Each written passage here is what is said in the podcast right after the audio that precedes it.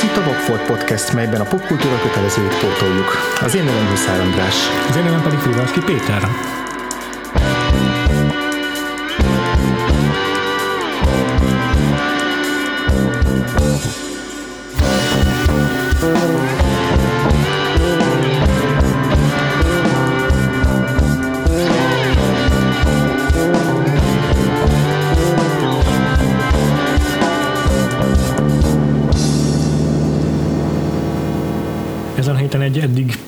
Példátlan vállalkozásba fogunk kezdeni a podcast történetében. A Silence, vagyis a Némaság magyar premierje kapcsán elhatároztuk, hogy bepótlunk néhány filmet Martin Scorsese életművéből. No nem, mintha olyan rosszul állnánk, azért azt hiszem mindketten elmondhatjuk, hogy nem lehet, lehet okunk a panaszra a Scorsese filmográfiát illetően. Rendszeresen elmegyünk a moziba minden alkalommal, amikor új bemutatója van, meg a nagy klasszikusok többsége is megvolt azért már. De azért mindketten tudtuk, hogy akadnak hiányosságok. És akárhogy is számolgattuk, mindkettőnknek az jött ki, hogy van vagy egy tucat olyan Scorsese film, amit, nem, amit be kéne pótolnunk. Ebből a hihetetlen életműből ebben a blogban most úgy döntöttünk, hogy hatot fogunk megnézni. Lesz köztük, amit egyikünk vagy másikunk már látott, de azért mindegyik minden esetben súlyos hiányosságról lesz szó. Ezek közül az első a Mean Streets, vagyis a, az Aljas utcák címet viseli. Az 1973-as film nem Scorsese első darabja, de ez volt az első átütő sikere. Nem csak Scorsese számára jelentette az ugródeszkát, hanem a szárnyait bontogató Harvey Keitelnek is meghozta az áttörést. És nem utolsó sorban Scorsese és Robert De Niro gyümölcsöző munkakapcsolatának a kezdetét is jelentette, amely további hét alkotással bővült egészen a 90-es évek derekáig. És Aztán persze ki tudja, mi lesz a folytatás. Ha minden jól megy, igen, akkor vagy idén, vagy le, lehet, hogy már idén, de azt inkább jövőre Aha. a Netflixen fog oh. a The Irishman debütálni, Tényleg. ami ez egyébként nem tudom, mit szólsz. Ezt a, nagyon ezt, ezt meg, meg akartam kérdezni, mert nekem nagyon felemás érzéseim vannak az a kapcsolatban, hogy, a, hogy, a, hogy egy vadonatúj Scorsese film a, a Netflixen fog debütálni, ami ráadásul olyan bika erős szereposztással, hogy az ember azt gondolná, hogy kapva kapnak utána a stúdiók. Igen, én is megdöbbentem rajta. Olvastam egy emlékes cikket arról, hogy ez hogyan fogja örökre átrajzolni a filmgyártásnak a, a térképét. Uh-huh. Már csak azért is, mert a Netflix ezzel most nagyon komolyan letette a, a, az asztalra az ütő kártyáit. Eddig is ugye részt vett a filmgyártásban, de és mit tudom, voltak oszkáros filmdarabok is, főként persze dokumentumfilmek, de azért, azért Scorsese-t bezsebelni az nem semmi. Igen. És mm, ezzel Scorsese egyébként megint csak tanúságot tesz amellett, hogy tanúbizonyságot tesz amellett, hogy mindig szeret kísérletezni, és a, és a filmnek, mint, mint technikai műfajnak a, az újdonságaival ismerkedni, és hát azért a netes tartalomfogyasztás mm, mindenképpen egy új aspektus a, nem csak a filmgyártásnak, de a film megtekintem, vagy a filmfogyasztásnak mm. is, hiszen főként egy olyan fickótól, aki, akiről tudni lehet, hogy imádja a mozit. Nagyon megdöbbentő, hogy, hogy egy olyan stúdióval szerződött le, vagy egy olyan forgalmazóval szerződött le, akinek nem erőssége a mozi forgalmazás. Igen. Ez a, ez a, ez, ez a leg, legpozitívabb olvasat szerintem, hogy a kísérletező kedve miatt Aha. vállalta be. Én kicsit attól félek, hogy a hogy pont a Silence körüli problémák vezettek idáig, amit gyakorlatilag így a stúdiója szerintem így kb. halára ítélt, meg elsüllyesztett. Hát el, hogy, mert egy nappal az Oscar leadási határidő előtt igen. küldték el mindenféle kampány nélkül. És a, és a mozikba is sem vezették föl kellő. Igen. Tehát körülbelül olyan volt, mintha megkapták volna a filmet, és rájöttek, hogy öh, ezt még se kellett volna bevállalni. Hmm. És, és kicsit attól félek, hogy, ez egy, hogy ugye a, a kiábrándulás is benne volt a, a hmm. Scorsese-ben, a uh-huh. nagy stúdiók felül. Tehát, hogy ez a térképátrajzolásban szerintem az is benne van, hogy, hogy ez megint egy újabb lépcsőfok abban, hogy a, hogy a nagy stúdiók kihátrálnak így a nagy nevű, már korábban mindig bevált rendezők mögül, ami, ami tök szomorú. Mm. Meg mhm. nekem a másik, a, a legfőbb problémám az, hogy eh, nekem nagyon nem tetszik, ahogy a Netflix a sajátosú filmjeit kezeli, mondjuk az Amazonnal szemben Uh-huh. Mert ugye az Amazonhoz került mondjuk a Manchester by the Sea, meg a, a Handmaiden is náluk volt, azt hiszem annak az amerikai forgalmazása, és, és hogy ők úgy csinálják, hogy először mozis betítéseket tehát hogy ebbe Normál rendes, rendes, nagy, rendes terjesztik. Igen, igen. Ráadásul egész okosan is csinálják, azt hiszem úgy, hogy először csak kevés helyen, aztán fokozatosan bővítik. Ebben nem vagyok biztos, hogy a, ezt a stratégiát követik-e, de, uh-huh. de hogy először mozikban adják le, és csak egy mitén pár hónappal később jelenik meg a, a stream elő felületükön az uh-huh. Amazonnak és, és ez tök be is válik, mert hogy hát legalábbis a Manchesternél, a Handmaiden nem annyira mondjuk a díjakat tekintve, ja. mert, mert ugye a Manchester azért elég komoly, komoly induló volt most az Oscaron. És nagyon komoly figyelmet kapott minden más díjat adón is. És, és ezzel szemben mondjuk ott, meg ott van a Netflix, aki meg ugyan az, azt csinálja, mint a sorozataival, hogy, hogy egyik nap fölrakják a, a, az oldalra, hogy mostantól meg lehet nézni. Egyrészt tök jó, ugye te is írtad, hogy a, most a Friss Sundance fődíjas film, a hosszú című nem is emlékszem mi már. A... I don't... Ah, I don't want... tudja. Igen, igen. nem találom a helyem ebben a világban már. Kb. ez a magyar fordítás, de nem tudnám a pontos címet felidézni sajnos. Igen.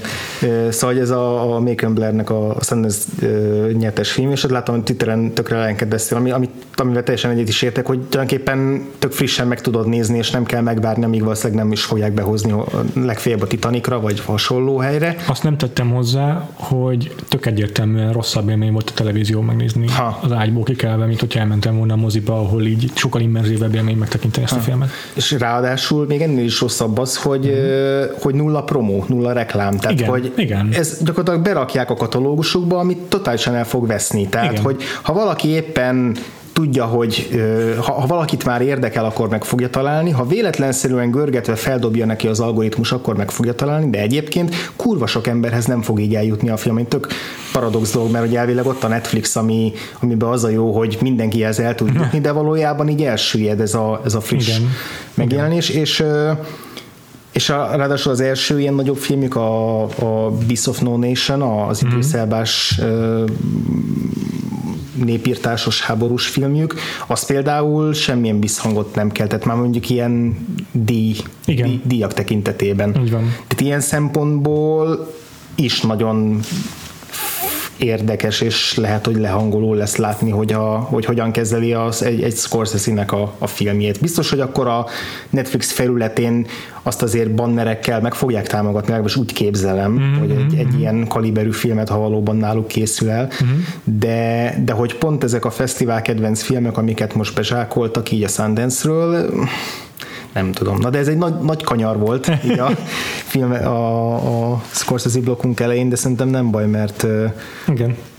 mert valóban igaz az Scorsese-re az, hogy, hogy, hogy nem, nem, nem az a fajta rendező, aki, aki csak a régi technikákkal és a régi metódusokkal és szemléletmóddal hajlandó filmet csinálni, hanem ugyanúgy kipróbálja a 3D-től kezdve a minden különböző Digitális formátumot. minden. Ami ugye említett az intro, hogy nem az első filmje, de, de, de de az első olyan filmje, amiben már benne van mindaz, amit utána a, a nagy és nagyon ismert, főleg a gangsterfilmjében, mert egy gangsterfilmről van szó ezúttal is, de, uh-huh. de a kamerakezeléstől kezdve az összes fő témakör, ami őt érdekli, az már benne van ebben a filmben, így, így kicsiben, de így van. még csak nem is azt mondom, hogy kicsiben, tehát ez nem olyan, mint a Paul Thomas Andersonnak a, az első filmje volt a Hard Date, ahol tényleg ilyen miniatűr volt ahhoz képest, ahogy később kitágult, mert az azért egy eléggé nagy szabású film. Uh-huh, Vagy nem tudom erre mi volt a véleményed.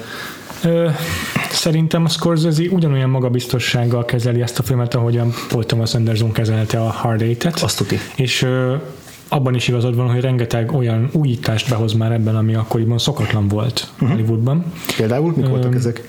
Például a soundtrack használat, ami egyébként egész példátlan volt azelőtt, ma meg azt hinnénk, hogy ez egy ilyen teljesen hétköznapi kézenfekvő dolog. Igen, egy fura, rockzene. fura így 2017-ből először megnézni ezt a filmet, mert egy csomó tök természetes filmes megoldás van benne, ami, hogyha nem nézzünk utána, akkor nem rögzül, hogy ez itt nagyon frissnek hatott, mint a soundtrack. Meg hát a kamera kezelésében is rengeteg olyan újítást hozott Scorsese, ami egyrészt persze abból fakad, hogy minimális költségvetése volt a film. Uh-huh. Nem volt például pénzük egyetlen egy síndarakására sem, úgyhogy nem voltak tracking shotok, hanem mindent kézikamerával oldott meg, de olyan gyönyörűséggel, mintha egy tracking shotot látnál. Meg mintha már steadicam vették volna föl, Igen. pedig a steadicam pár évvel később találták fel, Aha. úgymond, de ő már Igen. így előre rájött arra, hogy hogyan lehet ezt megoldani így Igen. házi barkács módon. Na ez is megint mennyire innovatív Scorsese-től.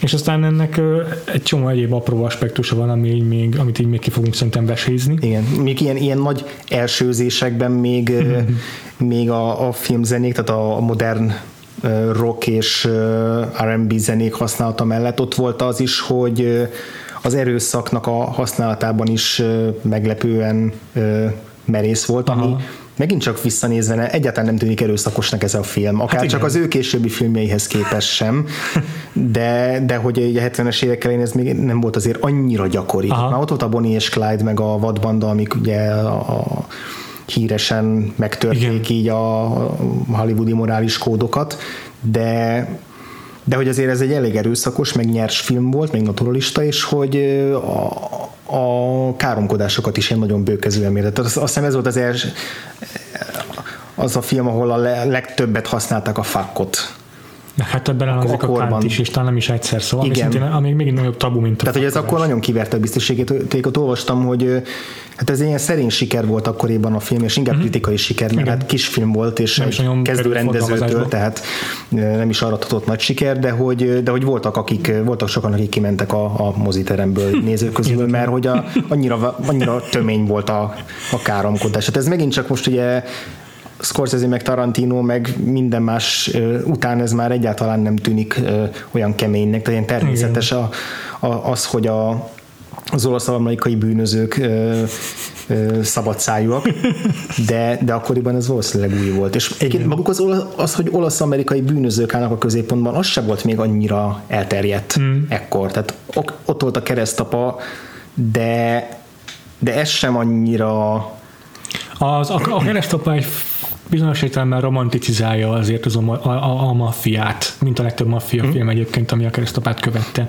Itt viszont ennek úgymond a hétköznapjait látjuk. Ja, igen. Azért nagyon fontos, hogy Martin Scorsese-nek minden bizonyal mindmáig ez a, a legszemélyesebb filmje, személyesebb ikletésű, és egyébként is hozzá valószínűleg személyesen legközelebb álló mozifilmje, amelynek, a, amelynek az az oka, hogy hogy a film alapjául szolgáló hmm, események nagyjából az ő saját életéből származnak. Nem megtörténtek vele, csak New Yorkban a, a, felnöv, a felnövése közben a szülői házában az ablakon kitekintve ezeket az eseményeket így látta, ezeket az embereket így ismerte. Nem pont ezeket a figurákat, hmm. meg nem pont ilyenek voltak, de, de az egésznek megvan ez a, ez, a, ez a hangulata, igen, ebben a közegben nőtt ő föl. Hmm. És ebben különbözik ez a film a, a, az olyanoktól, olyan nagyszabású daraboktól, mint a keresztapa, hogy egy személyes hangvételű darab. Mint a, a keresztapa egy regény adaptáció, amitől persze még lehet személyes hmm, a valamennyire részéről, mert... együtt írták a regényt, és a, együtt készült a film, tehát a Mario Puzo a forgatókönyvben dolgozott először, és aztán menet közben elkezdte a regényt is. Aha, aha. Ettől függetlenül persze tehát az egy ambícióját tekintve valóban olyan film, mintha regény adaptáció lett volna eleve, csak, a, csak annak úgy indultak neki, hogy ez egy, ilyen, ez egy ilyen multimédia lesz, nem tudom, hogy mondjam inkább, hogy egy egyszer több fronton támadnak majd ezzel, ezzel a epikus darabban. Stim, stim. Ja.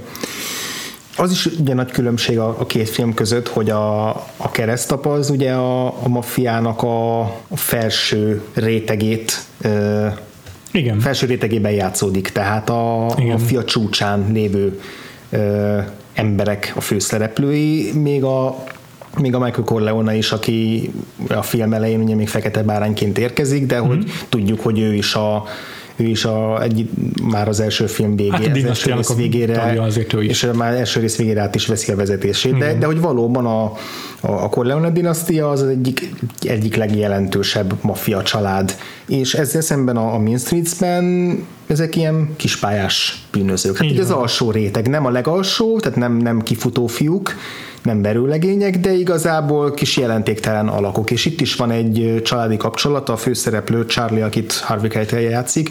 Ez, ez fel is akarom neked tenni kérdésként, Jó. hogy a Charlie vajon valóban fölötte áll a többi szereplőnek rangban, vagy csak azért érezni úgy, mert, mert hogy a nagybátyja fejes. Én nem éreztem úgy, hogy a többiek úgy kezelnék, hogy ő fölötte állna a többieknek rangban. Morálisan sem, sem mondanám, hogy fölöttük uh-huh. áll, egy kívülálló.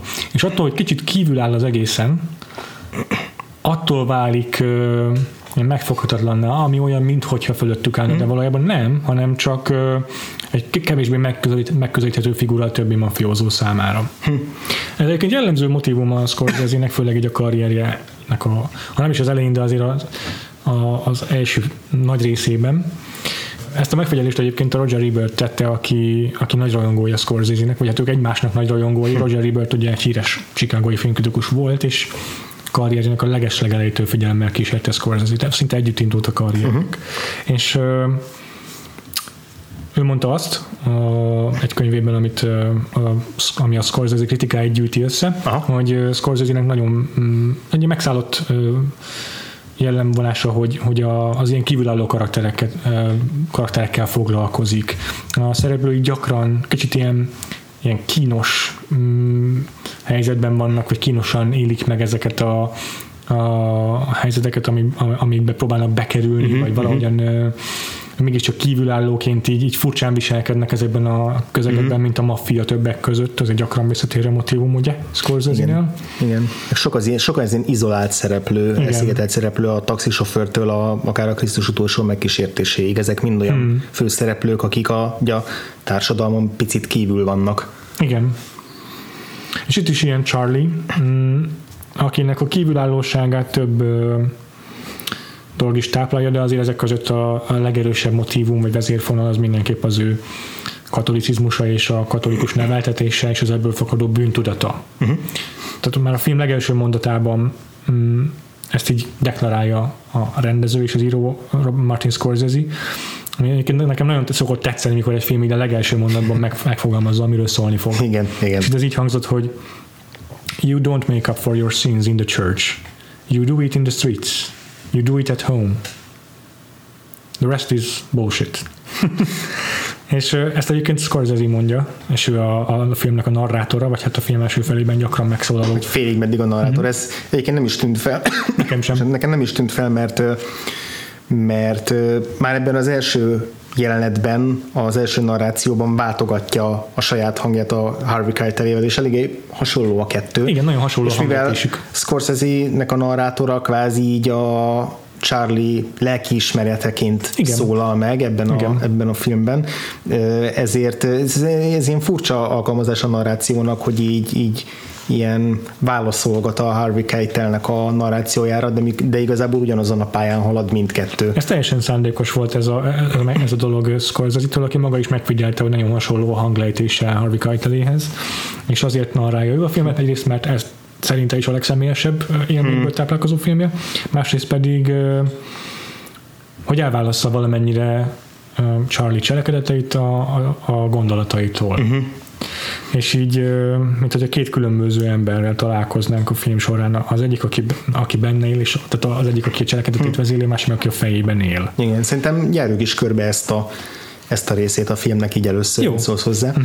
mert hogy valóban ez a központi központi uh, vetülete a filmnek, a, meg, meg Charlie egész figurájának, ez a Aha. kettősség, uh, hogy egyszerre kívülálló is, meg igazából um, akik benne van ugye a, a, a maffia ügyletekben a családi kötődésének köszönhetően, és, és jól is érzi magát benne, de hogy fontosan dolgozik benne ez a katolikus bűntudat, mert hogy Charlie igazából érzi, tudja, hogy jól akar cselekedni, és helyesen akar cselekedni, és, és olyan tehát morálisan tehát ez, ez nem egy morálisan fertőzött karakter szerintem mindig tudja, hogy mi, mi volna a helyes irány, és és szeretné és abba az irányba vinni az életét. Ez elsősorban a katolikus bűntudat mellett, meg a katolicizmus útjának a követése mellett leginkább abban jelentkezik, hogy olyan emberekkel vegye körül magát, akiket szeret, akikkel jól érzi magát, és akiket meg akar védeni. Uh-huh. Ez a, az egyik ilyen az a Tereza nevű barátnője, aki, aki így a film felénél bukkan fel csak igazából, a másik pedig a, a Robert De Niro-nak a Johnny Boy karaktere, aki, uh-huh. akiről majd még nyilván rengeteget fogunk beszélni. Uh-huh. De hogy, de hogy van ez a kis uh, ilyen makeshift család, amit így kialakít maga körül, és akiket meg akar védeni. Igen. Uh, mert hogy valahogy ezzel akarja jóvá tenni az egyéb bűneit, amivel olyan nagyon sokat nem találkozunk, tehát például nekem nem egészen tiszta, hogy mivel is foglalkoznak a gyakorlatban a, ezek a mafiózók, a Charliék, hogy most drogügyletekkel, vagy Annyira nem droggal, mert igen, ez is kiderül a Scorsese visszaemlékezéseiből, hogy akkoriban ez a drog ez így pont, pont olyan volt, mint a, a keresztapában, hogy rá kacsingatott a fia, és azért tudtuk, hogy nagyon rossz. Aha, aha. És itt azért igen, inkább a bookmakerkedés volt, úgy tűnik, hogy a, a, a fő tevékenységi köre a maffiának, legalábbis ezt látjuk a filmben. Egyébként igen. pont ugyanazzal foglalkoznak, mint a Malcolm X-ben.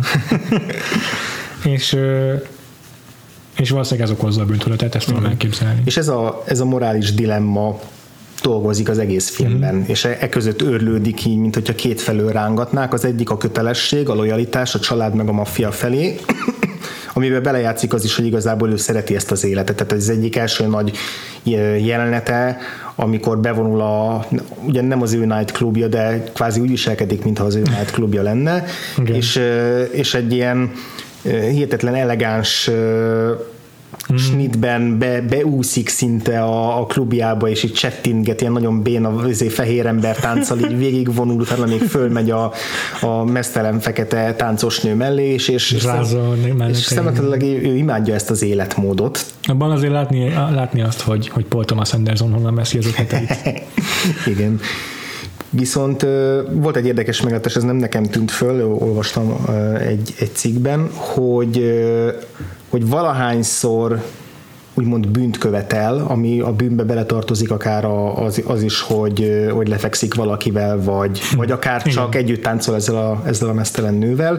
Rögtön utána általában belenyúl egy gyertyalángba. Így van. Ami már a fi- a, az azonnal látható ez a motiv. Az fel is tűnt az, az hogy, hogy belenyúl, csak ezt nem kötöttem össze fejbe, hogy, hogy rögtön utána, mint hogyha ezzel akarna vezekelni. Mert egyébként valóban az, hogy egyrészt ugye a tűzzel való játék van benne, egy ilyen evidens metafora, másrészt pedig a, el is mondja, hogy hogy kétféleképpen kárhozhat el az ember a pokol tüzében fizikailag, és ez az, amit az jelképez, hogy így próbálja a lehető legtovább a lágban tartani az ujjait. És aztán mindig elkapja a kezét, a másik pedig a spirituális oldalról, ami mm-hmm. aztán a filmnek a, a jelentősebb Igen. részét képezi. Van is egy csodálatos vágás, amikor egyik nő után átsingózik, azt hiszem pont egy táncos nő után, és tényleg így kigúvadnak a szem, és a következő vágás az pont az, hogy egy ilyen gyertyának a fényét látjuk közvetlen közelről fókuszban. Igen.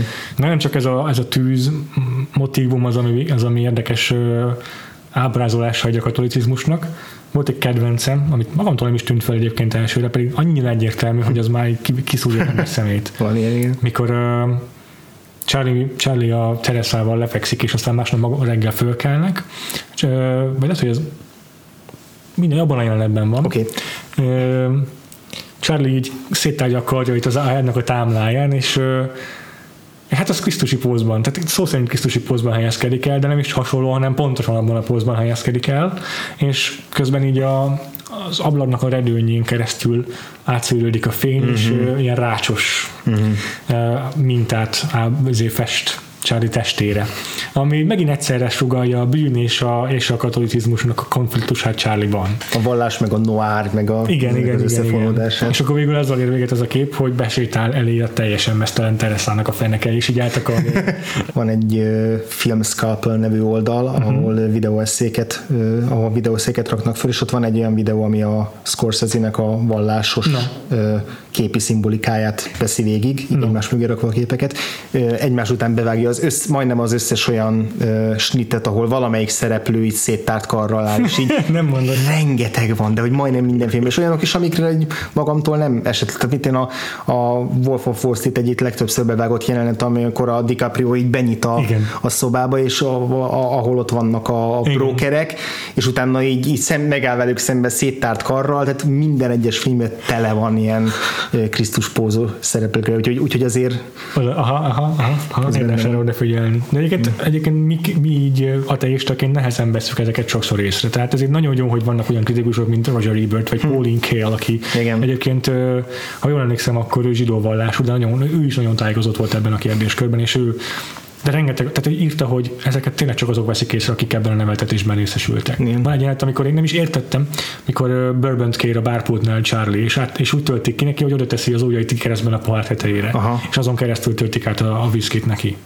Na ez az, amit a pap csinál a, a Misebor az a, az a minisztráns fiúkkal, Aha. azt hiszem, hogy valami hasonló vallási motivum. Egy izé, katolikus szertartás igen, igen, részét igen. képezi, ezt én sem tudtam. Ja. És, és, biztos, hogy sokkal több ilyen igen, mert azt látjuk, amikor ott van a kereszt a falon, a feszület, meg ezért, tehát hogy ezek nyilvánvalóak, igen. de van egy csomó olyan, amely áthatja, átítatja ezt a... Igen. A... Hát ez magának ez a, ez a Little, Little Italy-nek, ennek a kis olasz negyednek is a, az egyik sajátosság uh-huh. New Yorkban egyébként.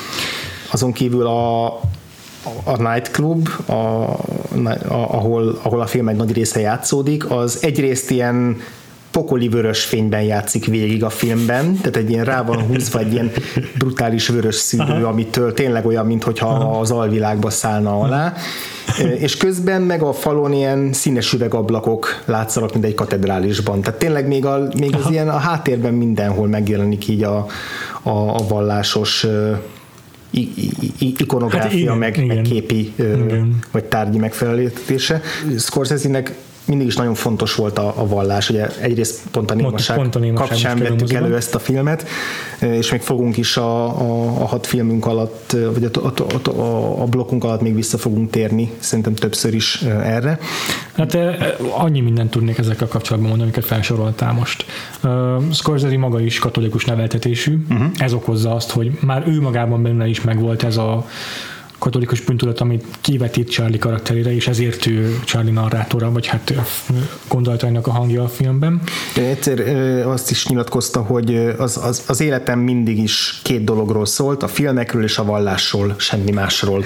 És ő maga is majdnem papként kezdte, vagy majdnem pap lett. És, Katolikus és... gimnáziumban tanult, és azt hiszem, hogy talán egy évet a szeminár, papi szemináriumban is végzett, csak párhuzamosan belecsinálta a filmiskolát, és aztán amellett maradt végül. Aha, aha. De hogy a konkrétan a, a filmeket is egy pap szeretette meg részben bele, volt egy, volt egy nevelője, vagy volt egy, egy, egy pap, aki tanított ebben a középiskolában, akinél egyébként minisztánskodott is, Aha. és ez a Principe atya nevű figura, rengetegszer vitte el a... Olasz származás lett, hogy, hogy Principe. Principe, igen. igen. ő vitte el rendszeresen filmekre, de a Híd a kezdve a Aha. 80 nap alatt a föld körül, Aha.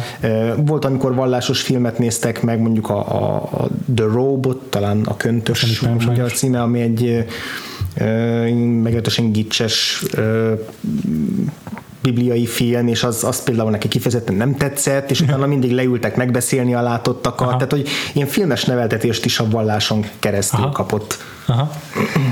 Egyébként ez az, ami nagyon összekötötte őket Roger ebert is, akivel hmm. szakmai barátságuk kialakult. Az életben így nem voltak jó barátok, Aha. de mondjuk egy filmfesztiválokon rendszeresen találkoztak, meg hosszú éjszakákat átbeszéltek, hmm. persze kizárólag filmekről, mert mindenketten hatalmas filmbakok, mi, mindent Igen. tudnak a filmekről, hmm. fejből, de bármelyik Scorsese interjút megnézed, akkor öt film alatt nem áll meg, amit így megemlítene. Igen, igen, igen. És, és ez az, ami őket így összekötötte, hogy igaz, hogy külön városokban, mert, mert Ebert Chicagói, hm. Scorsese meg New York, de ugyanaz volt a, föl, a neveltetésük, mindenketten katolikus családban nőttek Aha. fel, és ugyanúgy a filmeket imádják, és ez, ez a kettőség mindenkettőjében megvolt, ezért volt az, hogy hogy Ebernek ennyire tetszett, meg ennyire kiemelkedő jelentőségű volt már a Mean Streets is. Aha. De nem csak az, hanem ő már a legelső filmjétől kíséri Scorsese-t, ami a Who's That Knocking on My Door címet viseli négy évvel korábbról. Uh-huh. Azért is akarom kiemelni picit ezt a filmet, mert annak a főszereplőjét is Harvey Keitel játsza. Uh-huh. A, a karaktert JR-nak hívják, és egy az egyben ugyanaz, mint Charlie így idealizálja a nőket, de így valahogy távol uh, tartja magát a szexualitásútól, mert félénk, van, van benne egyfajta ilyen bűntudat ezzel kapcsolatban, és uh, őt is katolikus neveltetésben részesítették, ami, amelyben a, a szex az bizonyos értelemben halálos bűn, legalábbis így Roger Ebertnek is megvolt ez az élménye ezzel kapcsolatban gimnáziumban, meg főiskolán, hogy, hogy így nagyon jó volt a nőkkel együtt lenni, de azért tudta, hogy valamennyire bűntudatot kell Hogy ezért, ezért, mert ezeket meg kell majd gyónni. Igen, igen, igen. A ezért templomban. Igen, és, és egyébként ez, ez a két film azért is kapcsolódik ennyire szorosan össze, mert Scorsese ezeket egy trilógiának szánta, egy trilógia két darabjának szánta. A harmadik darabból lett volna a, a, a Mean Streets, eredetileg Season of the Witch címmel, yeah. de aztán ezt egy önálló filmként forgatta és nem J.R. a főszereplője, hanem Charlie, de ugyanaz a színész játszik uh-huh. két karaktert. Um, és akkor a harmadik film, ami a kettő közé ékelődik, az a Boxcar Bertha, annak semmi köze a trilógiához, ez nem, nem, nem igen, része ennek Igen, a az gyakorlatilag nem is, nem is annyira a saját ötlete volt a Roger uh-huh. Corman nevű ilyen legendás B-film rendező, aki gyakorlatilag majdnem mindegyik nagy 70-es évekbeli rendezőt elindította a pályán, vagy felkarolta, ő az ő ötletét dolgozta fel, és, és erre mondta a John Cassavetes, akivel összehaverkodott a, a Scorsese, hogy jó, oké, okay, ez egy szar. E konkrétan úgy fogalmaztam meg, hogy így megölelte a barátját, hogy Marty, egy évet elpazaroltál az életedből erre a szarra. Igen, és most légy szíves, csináld azt, amit, amit te vagy. Igen, és igen, akkor, igen. akkor fogod bele a, a Mean Igen, és hála jó égnek megcsinálta, mert hogyha azt is Roger Corman alatt csinálta volna, meg akkor Corman rávette volna, hogy figyelj, most a Black Exploitation vagy most az a menő, cseréld le a szereplőket feketére, és adom a pénzt. Szerencsére nem gondoltam meg magát Martin Scorsese, mondta is, hogy képtelenséget volna, nem tudta volna átírni a filmet. Igen, akkor minden személyiség kivezett volna belőle. Lehetséges. Így viszont nagyon közel állt az ő elképzeléseihez, uh-huh. még a limitált kocsivetés ellenére is, és és meg tudta alkotni az ő személyes filmet, ami a leginkább közel áll hozzá, és amiben ki tudott egyből teljesíteni, Mhm. mert, mert nem gátolta se a pénz, se a, se a produceri szavak. Igen. Ami engem nagyon meglepett a, a filmben, hogy gyakorlatilag alig van cselekménye.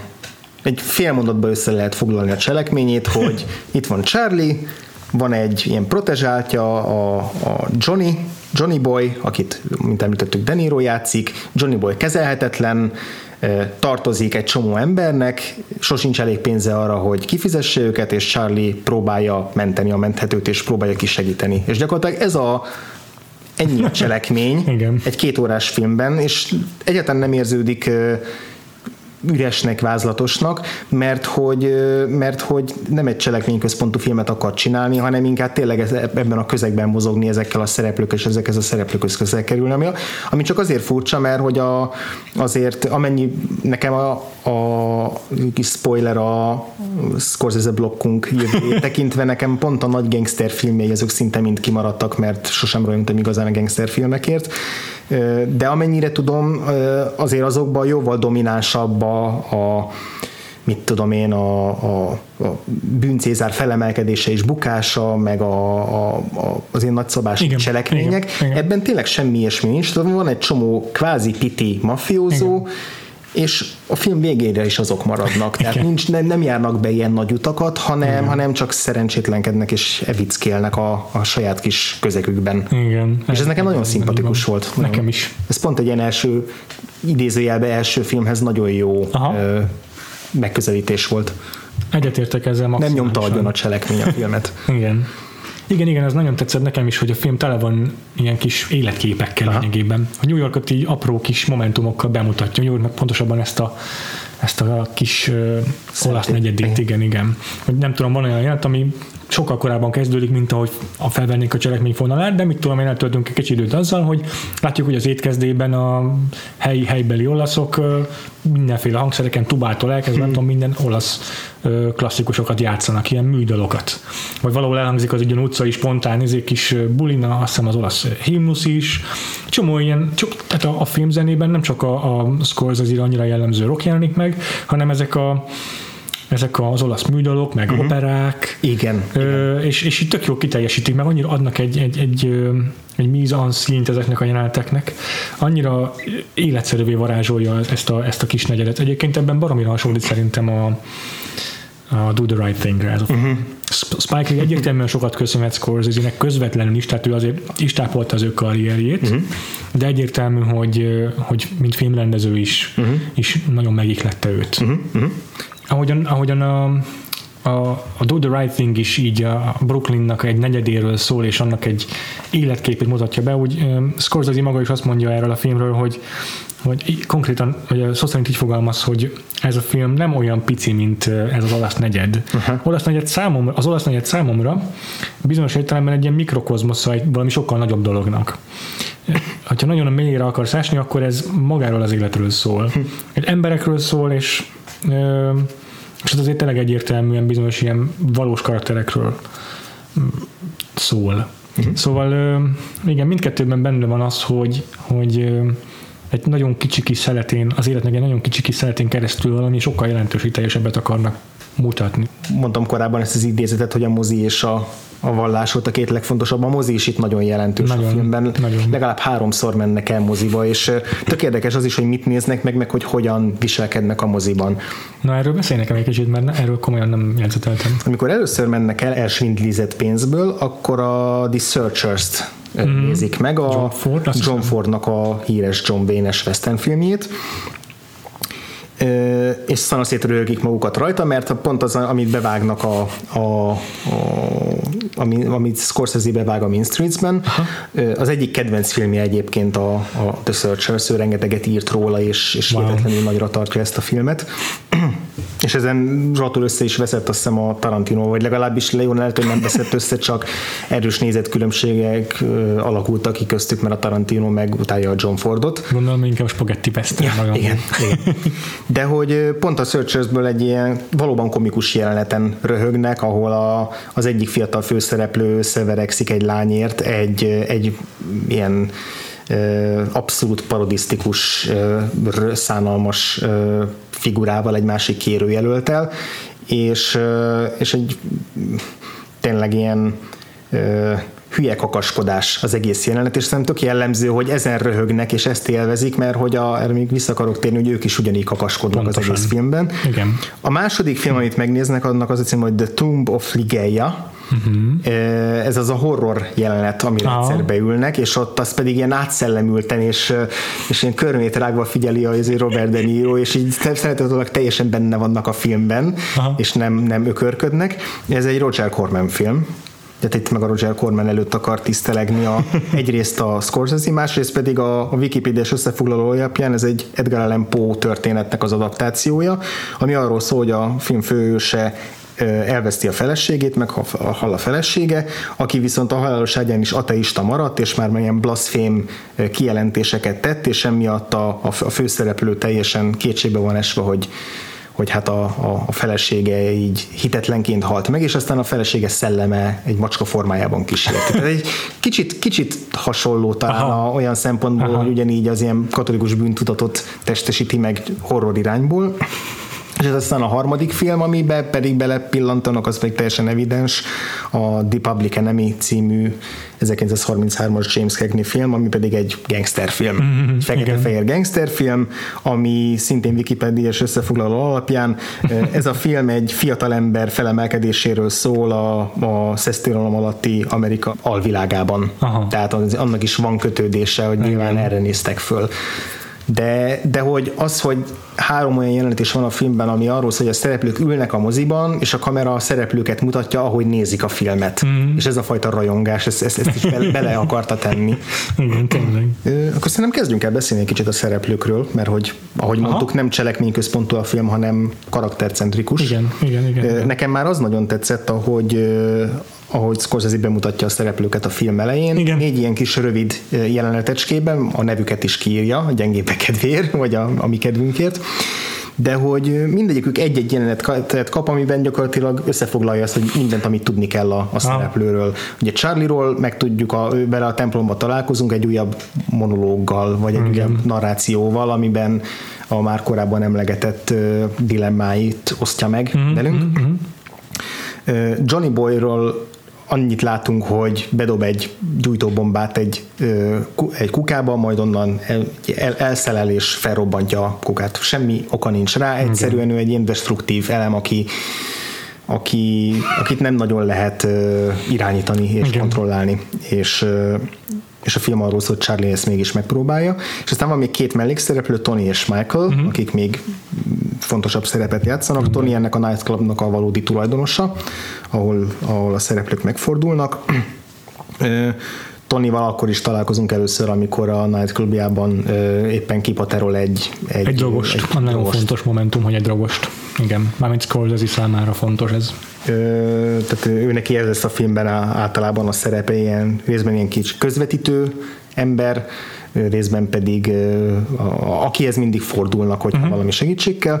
És aztán ott van Michael, aki végül nagyon fontos szerepet játszik a, a fináléban. Ő az, akinek a legtöbb pénzzel tartozik Johnny Boy, és vele meg akkor találkozunk először, amikor ilyen kameralencséket, vagy kameraobjektíveket akar csempész a kameraobjektíveket egy már korábban megbeszélt üzlet alapján egy üzlet felével, egy másik bűnözővel leboltolni, és erre a másik bűnöző közli, hogy tök más, tök más kapott. Ez nem uh-huh. német objektív, hanem japán, japán. valami ja. bóvli. Ja, ja, ja. És az látszik, hogy Scorsese ehhez értek, úgyhogy tegyük bele ezt. De ugyanakkor meg az, hogy, hogy valahogy értéket teremt ezek szerint ez a, a bár bűnöző életmód, de mégis valami olyasmivel foglalkoznak, ami nem olyan destruktív, mint a hmm. drogok mondjuk.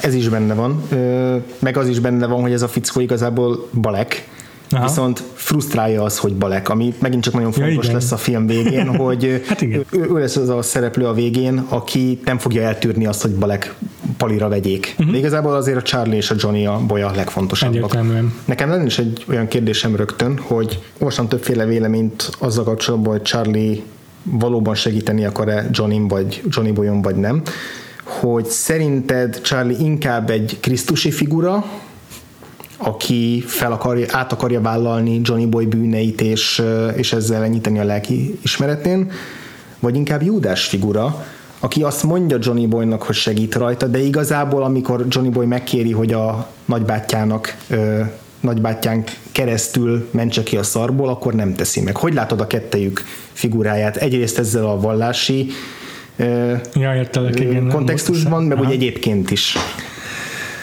Mm, olvastam valahol olyat, hogy több helyen is olvastam ezt egész pontosan, hogy hogy az ő kettőjük ilyen heteroszexuális kapcsolatának van egyfajta ilyen vetülete, ami a film noára jellemző, ilyen femme fatálos vonzalom, hmm. hogy, a, hogy a Johnny Boy, aki a bűnbe berántja Aha. az egyébként így sokkal jobb akaró, vagy jobbat akaró Charlie-t. És nem teljesen értek egyet egyébként Én ezzel a metaforával, de, de abban mindenki... Charlie már eleve benne van a bűnben hmm. igazából. Aha. De abban, azért abban van valami, hogy, hogy Johnny Boy egyértelműen az, aki kicsit csábítja a rosszba Charlie-t. Néha csak belerángatja ön, ön akaratán kívül, uh-huh. de, de mindenképpen az a figura, aki, aki egyfajta ilyen csábítás vagy vonzalmat jelent Charlie számára. Ez, ez a csábítás szerintem abban jelenik meg, hogy egyrészt van egyfajta irítség Charlie-ban Johnny Boy iránt, hiszen az, a, az első jelenetük, amikor, az első közös jelenetükben egyből kiderül ez, úgy vonul be Charlie a, a, a bárba, a Tony bárjába, hogy, hogy így, az bocsánat, a Johnny Boy úgy vonul be a Tony bárjába, hogy Charlie így tényleg így látszik az összeszűkű tekintetén, mennyire irigykedik, hogy két nő veszi körbe Johnny Boy-t. Mert igazából nagyon, nagyon bírja a Johnny Boy, tehát neki nagyon, nagyon, nagyon rokon szenves a Johnny Boynak ez a, ez a hihetetlen izé, pökhendi ö, ilyen hedonizmusa. Igen, igen, igen. Meg a stílusa, meg Biztos, a hogy irigykedik rá, hiszen benne nincs meg az a fajta katolikus bűntudat, mint ami Charlie-ban megvan. Igen. És hát John, Johnny, nincsenek ilyen gátlásai. Johnny Boy az id, tehát ő Aha. az, aki szabadjára engedi, az, azt csinálja, amit akar, és akkor, amikor akar, és nincsenek gátlása, és nincsen lelkifurdalása semmi miatt, és, és nem is lehet őt morális érvekkel rábírni arra, hogy ne csessze szét az életét. Viszont szerintem a kulcs a, a, ennek a kapcsolatnak a feloldozásához, ez, ez el is hangzik a filmben, és megint csak az látszik, hogy Scorsese igenis mennyire alaposan ismeri a, a katolikus vallást, mm. amikor azt mondja Teresának egy beszélgetésükben, amiben Teresa jóva int Johnny Boy-tól, vagy így próbálja lebeszélni arról, hogy, hogy, hogy foglalkozzon vele, azt mondja Johnny Boy, hogy hát azt hiszi Szent Ferenc is ezt csinálta, nem? Megment embereket. És inkább elmondja, hogy hogyan, mi, mi volt azt hiszi Szent mm. Ferenc filozófiája. És ami egyébként Teresa azt feleli, hogy, hogy hogy, hogy azt hiszi Szent Ferenc nem izé bukmékerkedett. De a lényeg ebben megfogalmazódik, és azt hiszi Szent Ferencről meg lehet tudni, hogy mielőtt megtért volna, pont ugyanazt az életet élte, mint Johnny Boy. Így van, igen. Szóval Charlie valamennyire ezt látja benne, Aha. és, és szerintem reménykedik, hogy bízik abban, hogy nem feltétlenül abban, hogy megtéríteni lehet Johnny Boy-t, de hogy ő általa uh-huh. ő saját maga tud meg dicsőülni. Aha. És ez nem hiszem, hogy kihasználása lenne Johnny Boynak, vagy nem hiszem, hogy egyfajta ilyen elárulása, elárulása igen, hanem, hanem ez a ez ennek a, ennek, ennek a kettős életnek a, az őrlődése igazából, uh-huh. hogy, hogy ott van a bűn Charlie életében, de ott van ez a, ez a megdicsőlni vágyás. Uh-huh. És, és, ez Johnny, és ez, ennek a, ezt a megváltást Johnny Boyban látja. Rajta, rajta keresztül akarja elérni. Igen. Igen.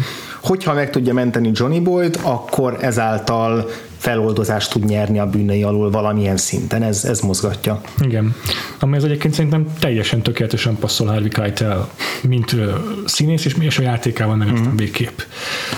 Ekkor már nem, a filmnek a elkészültekor olyan 33-34 éves lehetett, most félretéve az ilyen indirekt izé, meg előtetett Krisztusi korát hallásokat, azért ott van az, hogy ha megnézed ezt a csávot, 33 évesen olyan kölyök képe van. Itt még nagyon, igen. És ilyen ártatlanságot sugározza az arca, miközben benne van egy ilyen csibészes igen. mosoly. De nagyon-nagyon idealista figura. Igen, igen. Figura. Igen, tehát annyira tökéletesen adja át ezt a kettőséget, ami a karakterében megrejlik, ha. hogy hát ezt sem tudok képzelni ennél jobb castingot. Nekem egyébként egyértelműen ő a, a film MVP-je, uh-huh. mindenki Robert De Niro-t emeli ki, mert, mert ő volt az, aki a, legtöbben emlékeztek, meg a kritikusok őt emelték ki a filmben, már annak idején is de szerintem köröket ver rá Harvey Keitel ebben a filmben. Robert De Niro érdekes, mert szerintem ebben a filmben még sokkal kevésbé tudatos színész, mint később. Egyet, egyetértek maximálisan. Amiben vannak előnyei, mert Johnny Boyhoz pont jobban illik ez a fajta... Ez a volátlan? Aha, uh-huh, aha, ez uh-huh, a fajta uh-huh. kontrollálhatatlanság. De hogy, de hogy akár csak a pár évvel későbbi taxisofőr alakítását látjuk, már ég és föld a kettő, hogy ott szerintem azért sokkal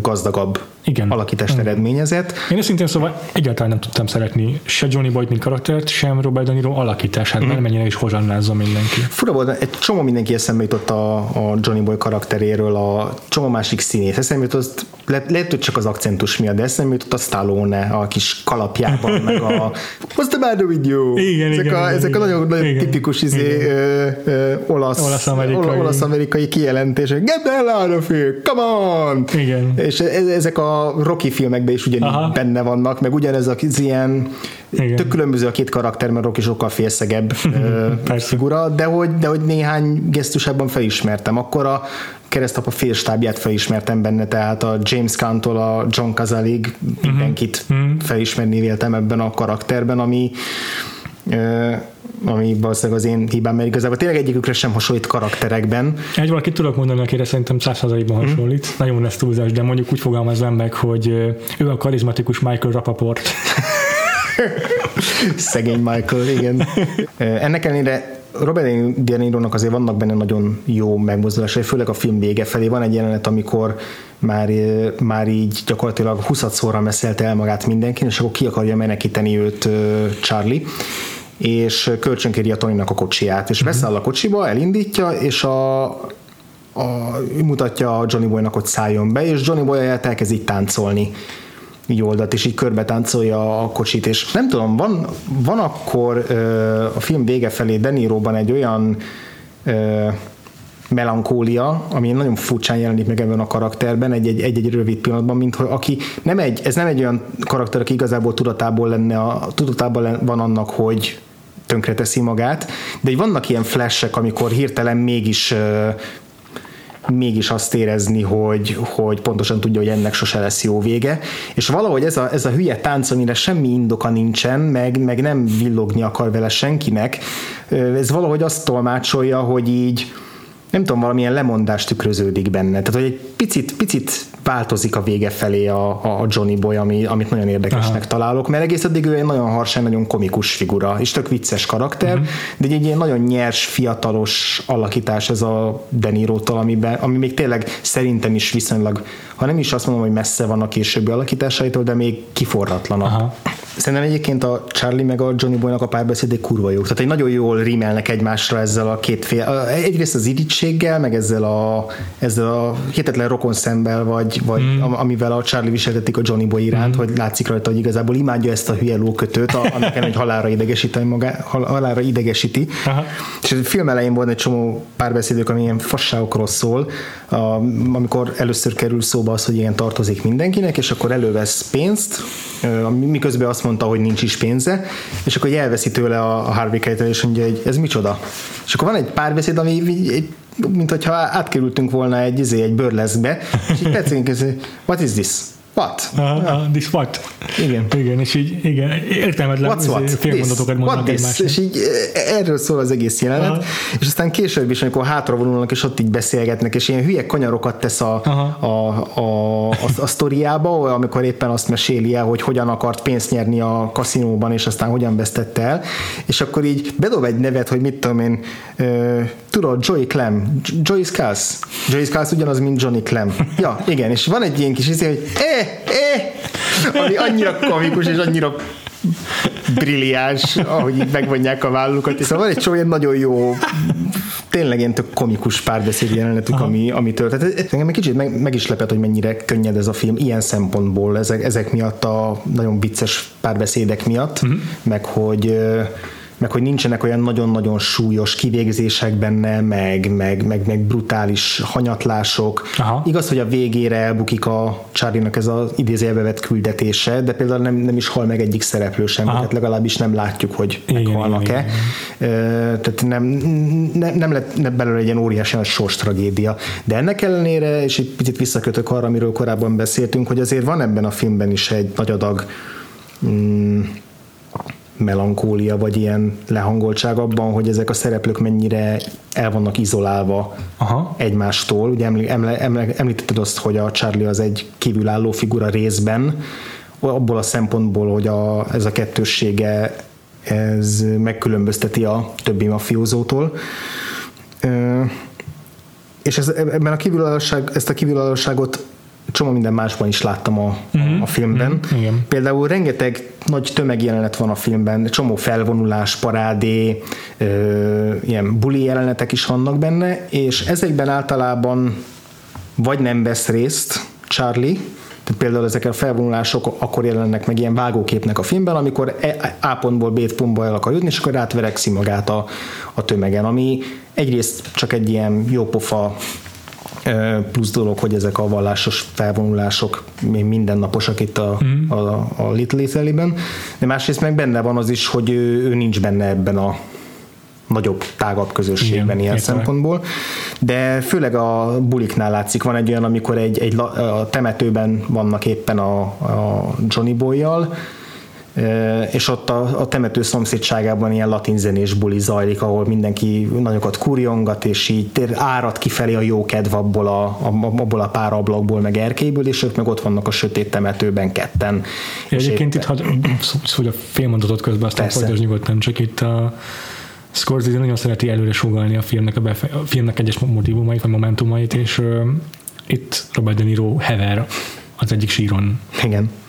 Tehát ő az, aki a film végére, ha nem is meghal, de nagyon közel kerül ahhoz. Így van, igen, akit nyakon lőnek gyakorlatilag. Mm-hmm. És, és van egy másik nagy buli jelenet, ami egy, egy hazatérő vietnámi veterán tiszteletére tartanak, ahol igen, igen. A, ami részt vesz ugyan Charlie, viszont ez a jelenet is azzal ér véget, hogy gyakorlatilag így elheveredik, és aztán így egyedül ébred föl, uh-huh. utána már véget ért a, a, a parti, sőt a part is igazából ilyen keserűségbe fullad, mert ez a, ez a vietnámi veterán is egyszer csak így félrészegen, vagy, vagy, vagy depressziósan kirohan valaki és egy nőt majdnem így letámad. Igen. Tehát, hogy az a fajta ilyen ünneplés, együtt vagyunk, egy közösség, egy hősünket megünnepeljük, mindenki tök jól érzi magát, ez egyre erőltetettebbé válik, egyre, egyre exaltáltabbá, ezt azzal is jelzi Scorsese, hogy egy jó kis trükkel a Harvey Keitel erre szerel egy kamerát, és akkor van ez, amit aztán a Guy Ritchie orba szájba tolt, amikor így uh-huh. dülöngél a szereplő a kamerával részegen, és ez,